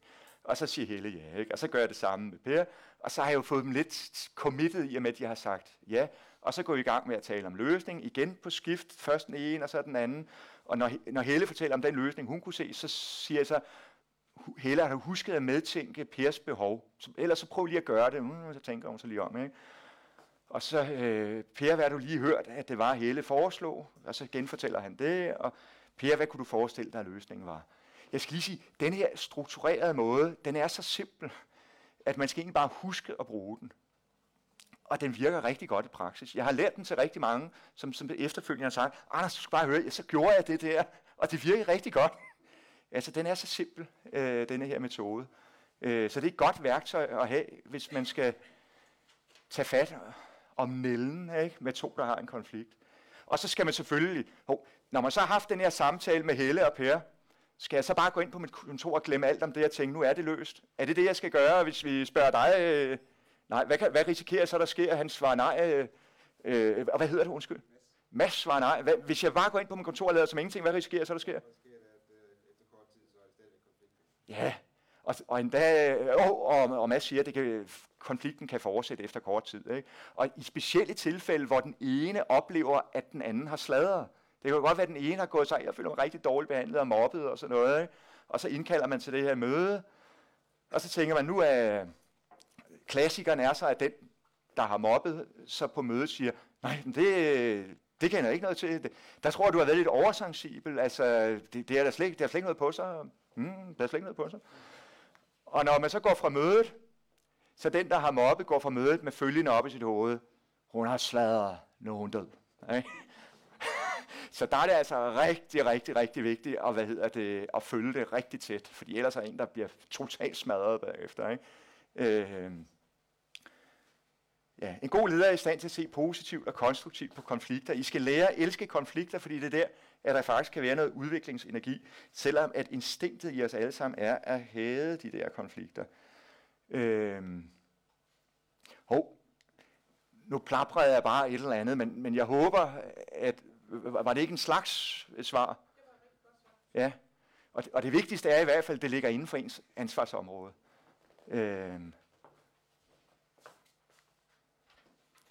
Så er der denne her, som jeg for mange år siden ligesom ikke rigtig gad at bruge, men så er jeg blevet mere glad for den, og jeg har selv ligesom lavet lidt om på den, og så jeg synes, den passer med, hvad jeg selv har set. Og man taler nogle gange om, når man har en organisation, at så er der både det, man kalder det målrationelle felt og det psykodynamiske felt. Det kan godt lyde sådan lidt tilbage til 70'erne, og alt muligt hippie-agtigt, ikke? Men der er faktisk nogle rigtig gode pointer i det her. Tit når man starter som ny leder, så har man det lidt med at stirre sig blind på det målrationelle felt, planer og mål, organisationsdiagram, jobbeskrivelse, altså alt det formelle, som man også kunne se i lærebøgerne fra CBS, universitet, handelsskole, wherever. Så man har nogle gange lidt mere at stirre sig blind i det målrationelle felt. Det der målrationelle felt med planer og mål og organisationsdiagrammer og jobbeskrivelser, er der rigtig meget power og energi til at skabe resultater og livsglæde og performance, så I kan få råd til at få nyt sommerhus og alt sådan noget. Er der vildt meget power gemt i det målrationelle felt? Nej, hvad? Det er jo bare Excel-regneark og nogle diagrammer og sådan noget. Altså, der er narter af energi i det. Der er ingen energi i det. Så hvis man kun eksisterer i det målrationelle felt, så er man et sted, hvor der ikke er nogen power og energi. Og det er jo power og energi i jeres gruppe, i jeres team, der skal skabe de resultater, der retfærdiggør jeres eksistens. Men det er sådan set ikke den eneste grund til, at det er farligt kun at fokusere på det målrationelle felt. Det psykodynamiske felt, det er der altid. Det er tegnet som en vulkan, fordi det er jo det, al energien er. Det er der, der er en kæmpe power. Og når vi har mennesker, er der jo power, fordi mennesker har drømme. og mål og problemer. Og når vi så har grupper, så kommer der endnu mere power og energi og dynamik og ting, der kan ske. Og der er jo i en gruppe, i et team, er der en kæmpe energi, en vulkan. Og den energi, den kan gå to veje. Den ene vej, som energien kan gå, det er den, jeg kalder drama destruction. Og der behøver I som leder ikke at gøre noget, fordi det sker hele tiden lynhurtigt af sig selv. Altså hvis I ligesom slapper af og går op på jeres hjørnekontor og er usynlig leder, så går der ikke 2 sekunder, så er vi i drama destruction. Så kommer der usikkerhed, jalousi, misundelse, ked af det, offerrøde, dramakonflikter, de dårlige konflikter, ikke? Mobning, høj sygefravær, you name it, alt det der. Altså I kender godt alt det her, ikke også? Det gør vi alle sammen, ikke også? Og alt det her, I skal ikke arbejde hårdt på at opnå det. I behøver bare at sætte jer op på hjørnekontoret, bang, så er det der. Det her, det opstår lynhurtigt af sig selv. Man kan også typisk se de steder, hvor der er vildt meget af det her, men så har der typisk også været sådan en tilbagelænet ledelse, der ikke rigtig har gjort hverken det ene eller det andet eller det tredje. Så det her område er jo det psykodynamiske felt, er et felt, som det er utrolig vigtigt at træde karakter i som ny leder af 2 grunde. Den ene grund er, at hvis I ikke gør noget, så opstår der lynhurtigt af sig selv drama destruction, og det hele bliver smadret. Offerrolle, det betyder jo også, at der er en, der skal ofres, og det kan lige så godt blive dig selv. Men hvis det er nogen i din afdeling, der skal ofres, så er det jo også dårligt, så når du ikke dine resultater med alle de problemer, der er. Ikke? Så denne her, den opstår lynhurtigt af sig selv. Det er den ene grund til at beskæftige sig med det. Lære at undgå det der. Ikke? Den anden grund til at beskæftige sig med det, det er, at hvis du tager ledelse på vulkanen, ikke? Hvis du tager ledelse på vulkanen, så kan du, om jeg så må sige, ride på en vulkan, og så nå dine resultater med gigapower, ikke? For i den her, vulkan, er der jo en masse power performance, ikke? Men det kræver en vedholdende ledelsesindsats. Du kan skabe et flow, altså hvor folk føler, at de bliver udfordret og skal nå nogle mål, men samtidig med, at de er trygge og føler, at der er en ramme, ikke? Engagement og motivation, fælles ansvarstagen, teamwork og arbejdsglæde. Alle de fede ting, du gerne vil have, fordi det gør, at du bliver ved med at være leder. Alle synes, du er en god leder, men det gør også, at du når dine mål, ikke? De 2 ting hænger selvfølgelig sammen. Alle de fede ting, de er herovre, men det kræver en vedholdende ledelsesindsats. Det her, det kommer af sig selv lynhurtigt. Det her, det kræver en vedholdende ledelsesindsats. Så det er utrolig vigtigt at tage styring på. Folk har utrolig meget brug for tryghed. Og nu siger jeg et lidt mærkeligt ord, som I bare kan glemme igen bagefter, hvis I synes, det er dårligt. Men jeg lavede engang et forskningsprojekt sammen med Erik Jonsen, professor Erik Jonsen, der nu er død for et par år siden fra CBS, hvor jeg var ude og interviewe 25 topledere. Det var dengang, det var Anders Eldrup og Kurt Larsen fra DSV og så videre, der var topledere, det er de til dels jo stadig. Så der var nogle dygtige mennesker, der var ude og interviewe, og ikke for at snoppe op af, men fordi der var nogle mennesker, der nu var topledere og selv havde været mellemledere engang, og som hver dag, monitorerede og coachede mellemledere. Så de var nogle gode informanter. Og det, som Erik Jonsen og jeg hittede ud af, det var, at når vi arbejdede for eksempel med noget, der kunne minde om Adizes lederroller, altså de her 4 lederroller, der er producenten, entreprenøren, administratoren og integratoren, der er forskellige modeller, hvor man kan være 4 lederroller, og de hedder lidt forskelligt, men det er sådan set typisk det samme. Men der fandt vi så, synes vi selv i hvert fald, en ny en inde i midten, at du som leder også skal være. Nu kommer jeg med det her ord, som, nu må jeg lige tage den med ro og ikke blive sure, eller synes det er ulækkert. Men som leder er man også lidt en forældre i forhold til sine medarbejdere. Man er lidt en forældre i forhold til sine medarbejdere. Man skal give dem en tryghed. Man skal give dem en tro på, at jeg er retfærdig, og at jeg har nogle værdier, nogle rettesnore, men også at jeg er rummelig. Jeg kan rumme dig, for eksempel. Okay? Så du har en forældrerolle i forhold til dine medarbejdere. Og det er blandt andet din forældrerolle, der er vigtig, når du bevæger dig nede i det her psykodynamiske felt. At du er i stand til både at rumme og være empatisk, men samtidig sætte grænser og være konsekvent på en fornuftig måde. Og det der med, at du som leder lidt af en forælder, du skal bare glemme det, når jeg har talt færdig om det her, ikke? Men nu kan jeg sandsynliggøre det lidt, fordi hvem var egentlig jeres første chefer, I nogensinde har haft i hele jeres liv, hvis jeg lige må spørge? Hvem var jeres første chefer? Må jeg spørge dig? Yes. Ja. Hvad hedder du? Undskyld. Thomas. Hvem er egentlig de fleste menneskers første chefer? Ja, hvem var det? Det er min mor. Og hvem var det, der svarede? Ja, han vil ikke have navn på. Det bliver optaget. Men det var rigtigt. Det er min mor og min far. Og så nogen, der siger, men lidt mere min mor end min far. Eller også siger det omvendt. Ikke? Eller også siger, at min mor og far var skilt, så det var min mor og far, og så var det min far, og så var det min mor. Eller sådan noget, ikke? Men min første chefer var jo min mor og min far. Ikke? Det var min første chefer. Så derfor var det også min første ubevidste rollemodeller for, hvad en god leder skal. Og typisk, når jeg føler, at jeg har en dårlig leder, der er uretfærdig, så er det jo fordi, de har forbrudt sig mod det, jeg ligesom har bygget op, da jeg var mindre. Ikke? Så min første chefer, og også min første rollemodeller for at være en god leder, det var jo min mor og far. Og dengang, der var der jo også rigtig meget af det her, ikke? Usikkerhed, jalousi, misundelse, ked af det, offerrolle og så videre, mobning og hvad ved jeg. Altså, det er jo bare, vi kører bare videre med det, ikke? Vi kører bare videre med det. Og det er jo, vi er jo mennesker, så der skal stadig tage styr på det, ikke? Især når vi har med grupper at gøre, selvfølgelig, ikke? Det psykodynamiske felt, den vil jeg lige bygge videre på med en model, der er lidt en rigtig gammel klassiker, fordi I kender sikkert denne her. Levins tre ledelsesstile: autoritær, demokratisk og laissez-faire. Og hvis jeg spørger jer, hvis vi lavede sådan en Gallup-undersøgelse og spurgte alle danske ledere, hvad for en af de her tre ledelsesstile bruger du? Hvad vil folk så typisk svare? 2, ja, demokratisk, ikke også? og det er så for så vidt også rigtigt, at så længe der er medvind, og det går ned ad bakke, og det er solskin og rygvind, så er folk sikkert demokratiske ledere. Folk tænker jo, de er demokratiske ledere, fordi de tænker, jeg er flink. Jeg vil i hvert fald gerne være flink. Ikke? Men ved I hvad, folk rigtig tit er i virkeligheden? Og det gælder også for mig, da jeg selv var... og du nikker dernede. Hvad? Nummer 3 er laissez-faire. Ja, der er rigtig meget laissez-faire, og den er rigtig svær at snakke om, fordi hvad for en af de her tre, tror jeg, der er forbundet med mest tabu at tale om med ledere? Og må jeg spørge dig igen? Det er også 3'eren. Jeg hjælper dig lige. Ja, fordi folk vil ikke indrømme det der med laissez-faire, fordi det lyder jo lidt som om, man er svag. Ikke?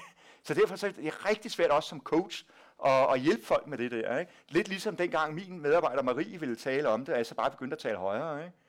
Altså, Det er jo angstprovokerende for Søren. Ikke? Nå, men der er rigtig meget laissez-faire ledelse, selvfølgelig, fordi at så bukker man sig ned og binder snørebåndene og tænker, det går nok over af sig selv, og jeg laver lige en plan og sender den ud på en alle e-mail og sådan noget. Ikke? Så der er rigtig meget laissez-faire. Og hvad sker der så? 12. gang Lizzie har gjort noget forkert, og jeg ikke har sagt noget til hende. Hvad gør jeg så 13. gang? Hvad siger du? Ja, så springer jeg fuldstændig igen demokratisk over, og så går jeg lige over i autoritær og springer som en atomneutronbombe i et eller andet voldsudbrud.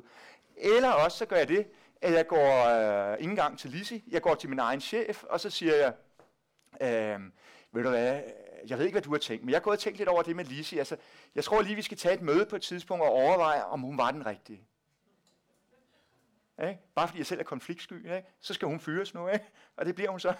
Tror jeg, det sker i virkelighedens verden fra tid til anden, det her? Der bliver nikket hele vejen rundt, og jeg kan love jer for, at jeg er fuldstændig enig. Det sker rigtig, rigtig tit. Så får man lige at vide, at det var en organisationsændring eller et eller andet ud med dig, ikke? Og man aner ingenting, vel? Jeg kan lige nævne et andet eksempel på laissez-faire ledelse, og det er, forestil jer, at jeg er leder, og...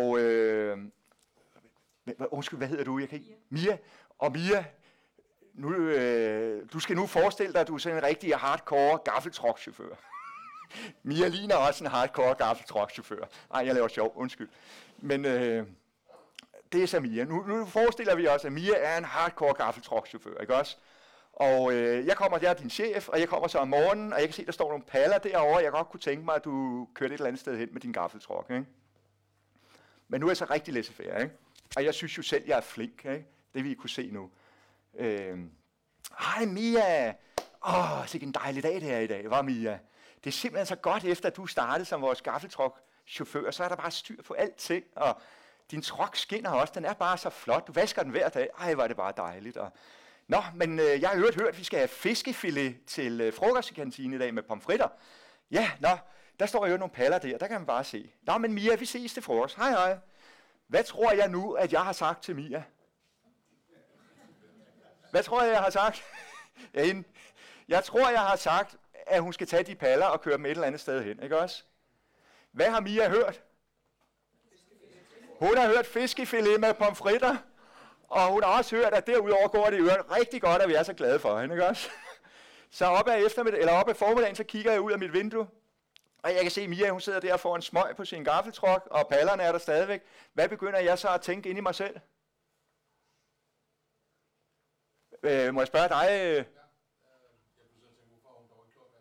Ja, hvorfor har hun ikke gjort, hvad jeg har sagt? Jeg begynder at blive sådan lidt utilfreds, ikke? Så bliver det frokost, og til frokosten, Mia, hun gafler den ene fiskefilet ned efter den anden. Jeg tror faktisk, jeg prøver at tælle dem. 4-5 fiskefileter med remoulade til hver gang, og store ananas, sol og vand. Og jeg sidder og tænker, det er kæft, mand, hun er dyr i drift, alt det, hun spiser, hun laver ingenting. Og så om eftermiddagen, sådan ved 3-tiden, så kigger jeg igen ud af vinduet, og så kan jeg se, Mia, hun sidder og, eller sagde jeg rigtigt? Ja, Mia, hun sidder og får sig en smøg igen, og pallerne er der stadigvæk. Og hvad tænker jeg nu ved mig selv indeni? Hvor er hun dog ineffektiv? Og kunne det være, at jeg lige skulle have en snak med min egen chef, og Mia måske var en fejlansættelse, ikke? Det er jo, den laissez-faire ledelse, ikke? Og som lige pludselig bliver autoritær på den ene eller den anden måde, ikke? Det er selvfølgelig klart, at for de fleste mennesker, der er nogle ganske få mennesker, der er et naturtalent herinde, ikke? Men for de fleste mennesker, så er den demokratiske ledelsesstil, hvor vi involverer og skaber relationer i teamet, der muliggør, at vi taler os frem til mål og strategi. Jeg stiller dig spørgsmål og lytter til dig og anerkender din indsats. Den demokratiske ledelsesstil er for de fleste af os den sværeste. De nemmeste er laissez-faire, den næstnemmeste er autoritær, og den sværeste er demokratisk. Den kræver simpelthen så meget af vores udvikling og mod og erfaring, og at vi er i god balance med os selv. Den er simpelthen den sværeste. Og det er selvfølgelig også som ny leder. Det kan godt være, at jeg som før jeg blev ny leder, har tænkt, jamen, jeg er sådan en, der kalder en spade for en spade. Det er jeg tilhænger af, ikke? Altså, hvis der er noget, så siger jeg det, ikke? Og jeg mener også, at vi skal lytte til hinanden og tale om tingene. Det gør jeg altid. Men når du så bliver ny leder, så kan det der, fordi nu bliver du også selv udsat for forandringen, og du går lidt i chok og bliver bange og har bare et behov for at blive accepteret. Så kan du lige pludselig have rigtig, rigtig svært ved den demokratiske stil, og du ryger over i laissez-faire og autoritære og svinger frem og tilbage, ikke? Men det er bare godt at være klar over det, fordi så kan du bedre styre dig selv ind mod midten. Og ja, der kommer et spørgsmål fra Heidi. Nå, undskyld. Kirsten, der er her i stedet for Heidi. Kirsten! Jeg vil bare lige sige, at folk er jo også forskellige. Folk er jo også ledes. Ja, nemlig. Nogen har jo brug for at have den der autoritære ledelse. Ja, det var godt, Kirsten lige sagde det, fordi det er jo også en af de ting, der ligger i Levins 3 ledelsesstil, det er selvfølgelig, at man skal også kunne svinge imellem dem. Kirsten sagde, at det er vigtigt, at man kan svinge mellem de her 3 ledelsesstile, fordi nogen har bare brug for noget, der er lidt mere autoritært end andre, ikke? En, jeg engang talte med, han var leder for et lille callcenter, hvor alle dem, der arbejdede, der var unge mennesker, der var færdige med gymnasiet, og som sparede op til en jordomrejse. Og inden jordomrejsen kom, skulle de også bruge penge til at gå i byen onsdag, torsdag, fredag og lørdag. Det var det, de skulle bruge et år på, indtil de skulle på deres jordomrejse. Og som han sagde, jeg kunne ikke ligesom dialog tænde den indre gnist i dem, hvor deres arbejde blev helt vildt meningsfuldt og alt sådan noget. Jeg var nødt til at være autoritær, men så var jeg en venlig autoritet, ikke? Altså, det var det eneste, der gav mening der, ikke? Så man skal selvfølgelig kunne svinge imellem dem. Autoritær, demokratisk, laissez-faire, ledelse. Jamen, jeg tror faktisk, at jeg stille og roligt er ved at nå til vejs ende med de ting, jeg skal sige. Jeg har nogle afsluttende slides, som I må godt lige tænke over, hvis der er nogen af jer, der har nogle spørgsmål selvfølgelig. Det ene, man ligesom lige kan sige her til sidst, det er selvfølgelig, har du nu været leder i mere end 100 dage, for eksempel 3, 4, 600 dage, eller hvad ved jeg, så er det jo aldrig for sent at ligesom indhente noget af det forsømte, simpelthen gå tilbage i de 4 faser, der hvor du har noget, du har glemt, hvor som du tænker, det var måske en god idé lige at lave en interessentanalyse og fortalt med den og den person i min organisation, og få drøftet nogle ting med ham, få en bedre relation til ham og skabe en fælles forståelse af nogle ting. Og så det der med at konfrontere, hvis der er nogle ting, der ikke er blevet konfronteret, så få det gjort på en god måde. Og ved hvad? Man plejer jo at sige, jo hurtigere du konfronterer, jo bedre. Ja, men bedre sent end aldrig. Altså man kan sagtens sige, ved du hvad, du skal høre? Der er noget, jeg gået og tænkt over i de sidste 3 måneder, og så kan man jo bare sige det på den måde, så det er faktisk noget, der betyder rigtig meget for mig. Så jeg kunne rigtig godt tænke mig at høre, hvordan du egentlig ser på det og det, og er det, du egentlig har i tankerne sådan og sådan, et eller andet. Man kan sagtens konfrontere, forsinket, ikke? Men husk at beskytte relationen, imens I gør det, ikke? Så det ikke bliver vildt og voldsomt. Det var den ene, og så jeg vil bare lige sige her, jeg tror, vi har nogle brochurer, der ligger på stolen og sådan noget med et nyudnævnt leder. Der er et kursus, der henvender sig til nyudnævnte ledere. Vi har 5 dage fordelt på 4 moduler over cirka 100 dage. Og så inde imellem hvert modul er der individuelle coaching-sessioner. Man kan tage det på telefon, så man ikke behøver at forlade sin virksomhed. Og vi har webinarer og lektier, så har vi for kollegaer til ledere med fokus på den problematik. Vi har ledelse i praksis, der både er til nye og mere erfarne ledere. Vi har introduktion til god ledelse, der er en enkelt dag. Må jeg lige spørge? Først vil jeg spørge, er der nogen spørgsmål? Og når jeg så har konstateret, at der måske ikke er nogen spørgsmål, så vil jeg til gengæld så spørge, hvad tager I med jer her fra i dag? Ikke? Men der var et spørgsmål her, og det var, og hvad hedder du? Erik? I denne digitaliserede verden, ja. Hvad skal man være endnu mere opmærksom på, kan man sige, med hensyn til at være den nye leder eller have et godt team? Jeg kan høre, at du har nogle... Og mange gode værktøjer, eller skal det stadigvæk være den der med relationsorienteret ledelsesstil, eller hvad? Hvordan sådan kigger igennem forløbet, hvor vi er henne lige nu? Ja. Hvis jeg skal sige... Ja. Ja, altså jeg kan jo høre på Erik, at han har nogle erfaringer selv, ikke? Men han vil godt lige have noget sparring, og hvis jeg bare siger, hvad jeg selv har oplevet, og hvad jeg selv ligesom har gjort mig af tanker. Hvad siger du? Nå, undskyld, ja, det får jeg lige at gentage for dem, der lytter med. Erik spørger, i den her digitaliserede verden, med alle de hjælpemidler, der er, hvad skal vi så særligt være fokuseret på? Er det stadigvæk relationen, og især med fokus på de yngre medarbejdere, som ligesom er vant til noget andet og så fremdeles. Ikke? Og så vil jeg bare sige, min egen erfaring og min egen tanke er, at jeg vil lige starte et sted. Jeg kan huske en gang, jeg var i en virksomhed, som jeg så ikke lige vil nævne, hvad det er for en, hvor vi skulle implementere. Jeg ville egentlig bare gerne som salgsansvarlig, salgsdirektør, jeg ville faktisk gerne have sådan en stor tavle, hvor jeg de ting, vi arbejder med, der kunne jeg sætte dem ind, og så kunne vi hvordan i stedet for. Fordi det kunne integreres med hans økonomistyringssystem og alt sådan noget. Det tog 100 år, og det vi fik, det var jo en dræber, der var ingen, der gad at bruge det og sådan noget. Ikke? Og det var bare et eksempel på, hvis jeg lige skal overdrive, at nogle sælgere, der havde at sidde og taste og alt sådan noget der, de fik lige pludselig noget, hvor de skulle sidde og taste, så vi kunne se, hvor de var med forskellige ting og sager. Ikke? Og det jeg jo kunne se, det var, at det, der havde virket meget bedre end sådan en lige netop det system, en lige netop den version af Oracle Sales Online, vi fik. Det, der havde fungeret meget bedre, det var en salgsleder af kød og blod, der går rundt og snakker med folk og hører, hvordan det går og alt sådan noget. Ikke? Selvfølgelig er de i Jylland, er de i England, langt væk fra en, men så er der jo fjernlydelse under alle omstændigheder. Men i hvert fald, man må aldrig lade de der tekniske hjælpemidler stå alene. Altså, du er nødt til at være der kød og blod og lave den der aktive lytning. Skabe relationen, så I kan face the brutal facts, fordi I kender hinanden. Så jeg vil sige, at man skal passe på, at de der tekniske hjælpemidler ikke bliver en undskyldning for laissez-faire, eller hvad man skal sige. Ikke?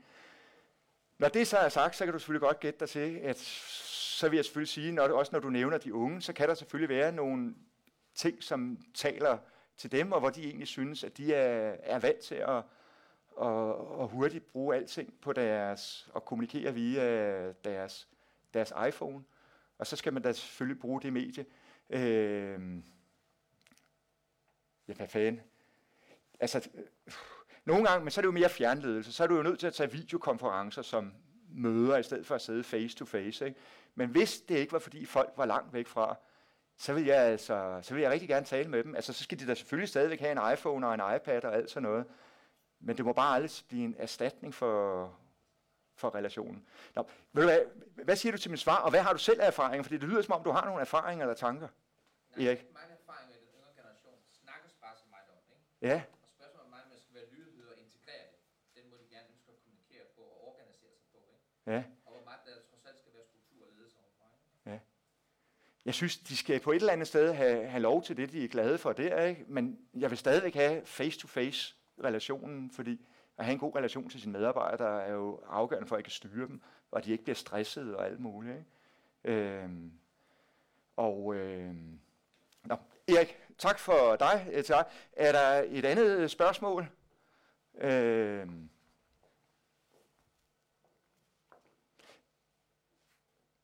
Må jeg så til gengæld have lov til at spørge, hvis I lige tænker igennem det, vi har talt om i dag, hvad er der så en lille ting, I tager med jer? Hvad husker I bedst? Må jeg spørge, markerer du? Ja. Og hvad hedder du? Jeg hedder Rita. Rita? Og jamen, den i starten, altså kurven, det er meget tydeligt for mig, at det er sådan, det er. Det er altså bare det her... Vent lige, Rita, jeg har fået sådan en her. Hallo, hallo. Jamen, den allerførste tegning med kurven omkring normaliteten i, at det er stormfuldt, og det er sådan, det er. Altså, ja. Det er simpelthen bare et sted, man er. Ja. Den tager jeg med mig. Og så tager jeg med mig den, at du sagde, at det er aldrig for sent. Man kan bare sige bagefter, ved du hvad, der er en ting, jeg har tænkt på. Ja. Det er meget enkelt. Ja. Det er sgu da autentisk. Ja. Du mener det jo. Fuldstændig. Ja. Og hvis du mener det, så er det jo autentisk. Tak, Rita. Må vi spørge en anden om, hvad I tager med jer fra i dag? En eller anden ting. Du smiler, som om du har et eller andet. Jeg vil gerne sige overskriften kursus. Jeg hedder Hilde. Ja. Kurser til nye ledere. Og det blev talt indledningsvis rigtig meget omkring det. Det er jo nu for nye ledere, og at vi i gruppen her ikke måske er nye ledere. Men jeg kan bare sige, at når man går ind i en lederrolle og er leder i mange år, så får man jo lidt skylapper. Så om det er nye ledere, eller om der er gamle ledere i nye lederroller, så er det de samme virkemidler, som jeg synes er godt at få op på lystavlen igen. Fordi man går hurtigt i en kedelig som man plejer. Så tusind tak. Det var rigtig godt at få det opfrisket igen. Er der en af tingene, som var bedre eller mere meningsfuldt for dig end de andre?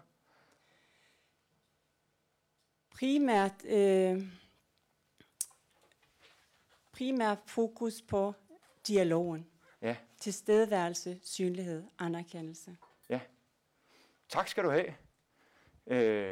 Altså, det er jo rigtig sjovt, i stedet for at høre mig, så lige høre jer sige nogle ting. Så vil jeg lige spørge, er der ikke en mere, der har et eller andet, på, som man husker bedst? Der er en markering. Værsgo. Tak. Godt timet. Ja. Jeg synes, det var meget inspirerende at høre dig fortælle om den positive feedback. Jeg har arbejdet meget med metoder omkring konstruktiv feedback. Ja. Så det her med at tænke, altså huske at tage den positive feedback med, og få spurgt med ind, altså... Jeg vil ikke sige, altså brugte ordet og snyde, det gjorde du sådan set ikke, men det her med at sørge for at give den der anerkendelse ved at spørge ind, og skabe en situation, hvor en medarbejder kan sidde og fortælle, hvad vedkommende gjorde for, at det lykkedes. Det tror jeg er super vigtigt at huske på, og i hvert fald noget, som jeg ikke har gjort det særlig meget i mine første lidt mere end 100 dage som leder. Det tager jeg med mig. Er du enig med mig i, at det sværeste ved det er, at man glemmer det? Ja, det tror jeg nemlig, det er. Altså, og noget, man ikke har tænkt på, glemmer man jo ikke engang. Man har bare ikke tænkt på det, men nu bliver det jo så at huske at tænke på det. Ja. Tak skal du have. Jeg synes også, jeg kunne se, som om du havde en tanke inde i dit hoved. Hvis jeg spørger dig, hvad tager du med dig fra i dag? Jamen, jeg vil sige, jeg er meget erfaren leder og har været der i rigtig mange år. Og vil sige, det jeg tager med, jeg skal sige her i dag, så er det helt klart det der med dialogen også, som vi snakkede om tidligere. Ja. Det er også en ting, jeg bruger rigtig meget selv. Men også at være forud for det, mærke på vandrørene, hvad sker der? Ja. Virkelig, ja, altså bare være åben. Søg dialogen hele tiden. Det tror jeg meget på. Nu når du er erfaren leder, og du måske tænker lidt tilbage, og i øvrigt bare bruger din empati, hvad vil du så sige er det sværeste, når man er ny leder? Helt ny.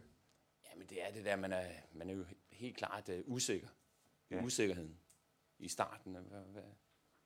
Fordi man skal hele tiden mærke af. For de andre, der er måske nogen, der sidder og siger, jeg vil gerne have været den leder, ikke? Ja. Som så måske ikke er så positiv overfor en. Man er usikker. Typisk. Tak. Der var en markering herovre. Det er Erik. Du får lige mikrofonen. Værsgo. Ja tak. Jeg kan jo tilføje til det, du sagde også, men også du sagde, det er første gang, jeg faktisk har hørt, Anders, nogen sige, at det er en forældrerolle, man indtager. Ja. Jeg har selv følt det. Utrolig meget, ikke? Ja. Og når man er forældre, kan man både babyer, børn, der vokser, og teenager, der kan være lært, og så lige pludselig skal de i moden og så videre, ikke? Så den der skal man tænke faktisk i en lederrolle. At du skal have de der aspekter, kunne håndtere forskellige børn. Du kunne genkende den, da du hørte den? Allerhøjst grad, ja. Tak, Erik. Og nu ikke for at være ond, men du ligner også en, der har et eller andet, som du har tænkt i dag. Nej, undskyld. Ikke noget specielt. Nej. Er der en anden, jeg må... Nej, jeg måtte godt her. Og så tak for, at du ikke blev sur på mig. Men her, der måtte jeg så gerne. Jamen, jeg synes, der har været mange ting, og jeg er heller ikke ny leder, men føler mig stadigvæk ny ind imellem, selvom det måske er 3-4 år, at jeg har haft den rolle. Og det er, fordi man hele tiden udvikler sig. Ja. Så der er jo hele tiden noget... Det, man ikke huskede i starten, og det kunne man så bruge, det kan man så starte på et år efter og sige, jamen, nu er det måske der, jeg skal begynde at planlægge. Det, jeg gjorde med hovedet under armen og bare så gik rundt og så vigtigt ud. Så det der med, at man kan komme retur til sådan et og sige, ja, det her, det skal jeg også lige huske. Det er måske her, jeg er nu, fordi du når ikke at blive leder på 100 dage. Nej. Det er en umulighed. Nu da du så har prøvet det i 3-4 år og har lært nogle ting, hvad er så dit råd til den helt nye leder? Men helt klart dialog. Og så hurtigt som muligt med dine medarbejdere. Ja. Det er det allerbedste, for mit vedkommende i hvert fald. Tak, og hvad var det, Stefania, ja. Så var der lige en markering her, vi rækker mikrofonen. Ja, men det var også det med behov. Ja. Andres behov, både opad til, men nedad til. Det synes jeg var en af de ting. Måske mere opad til også at høre, hvad behovet hos ens leder er. Ja. Så han har det rigtige syn på en. Og det giver den rigtige retning nedad.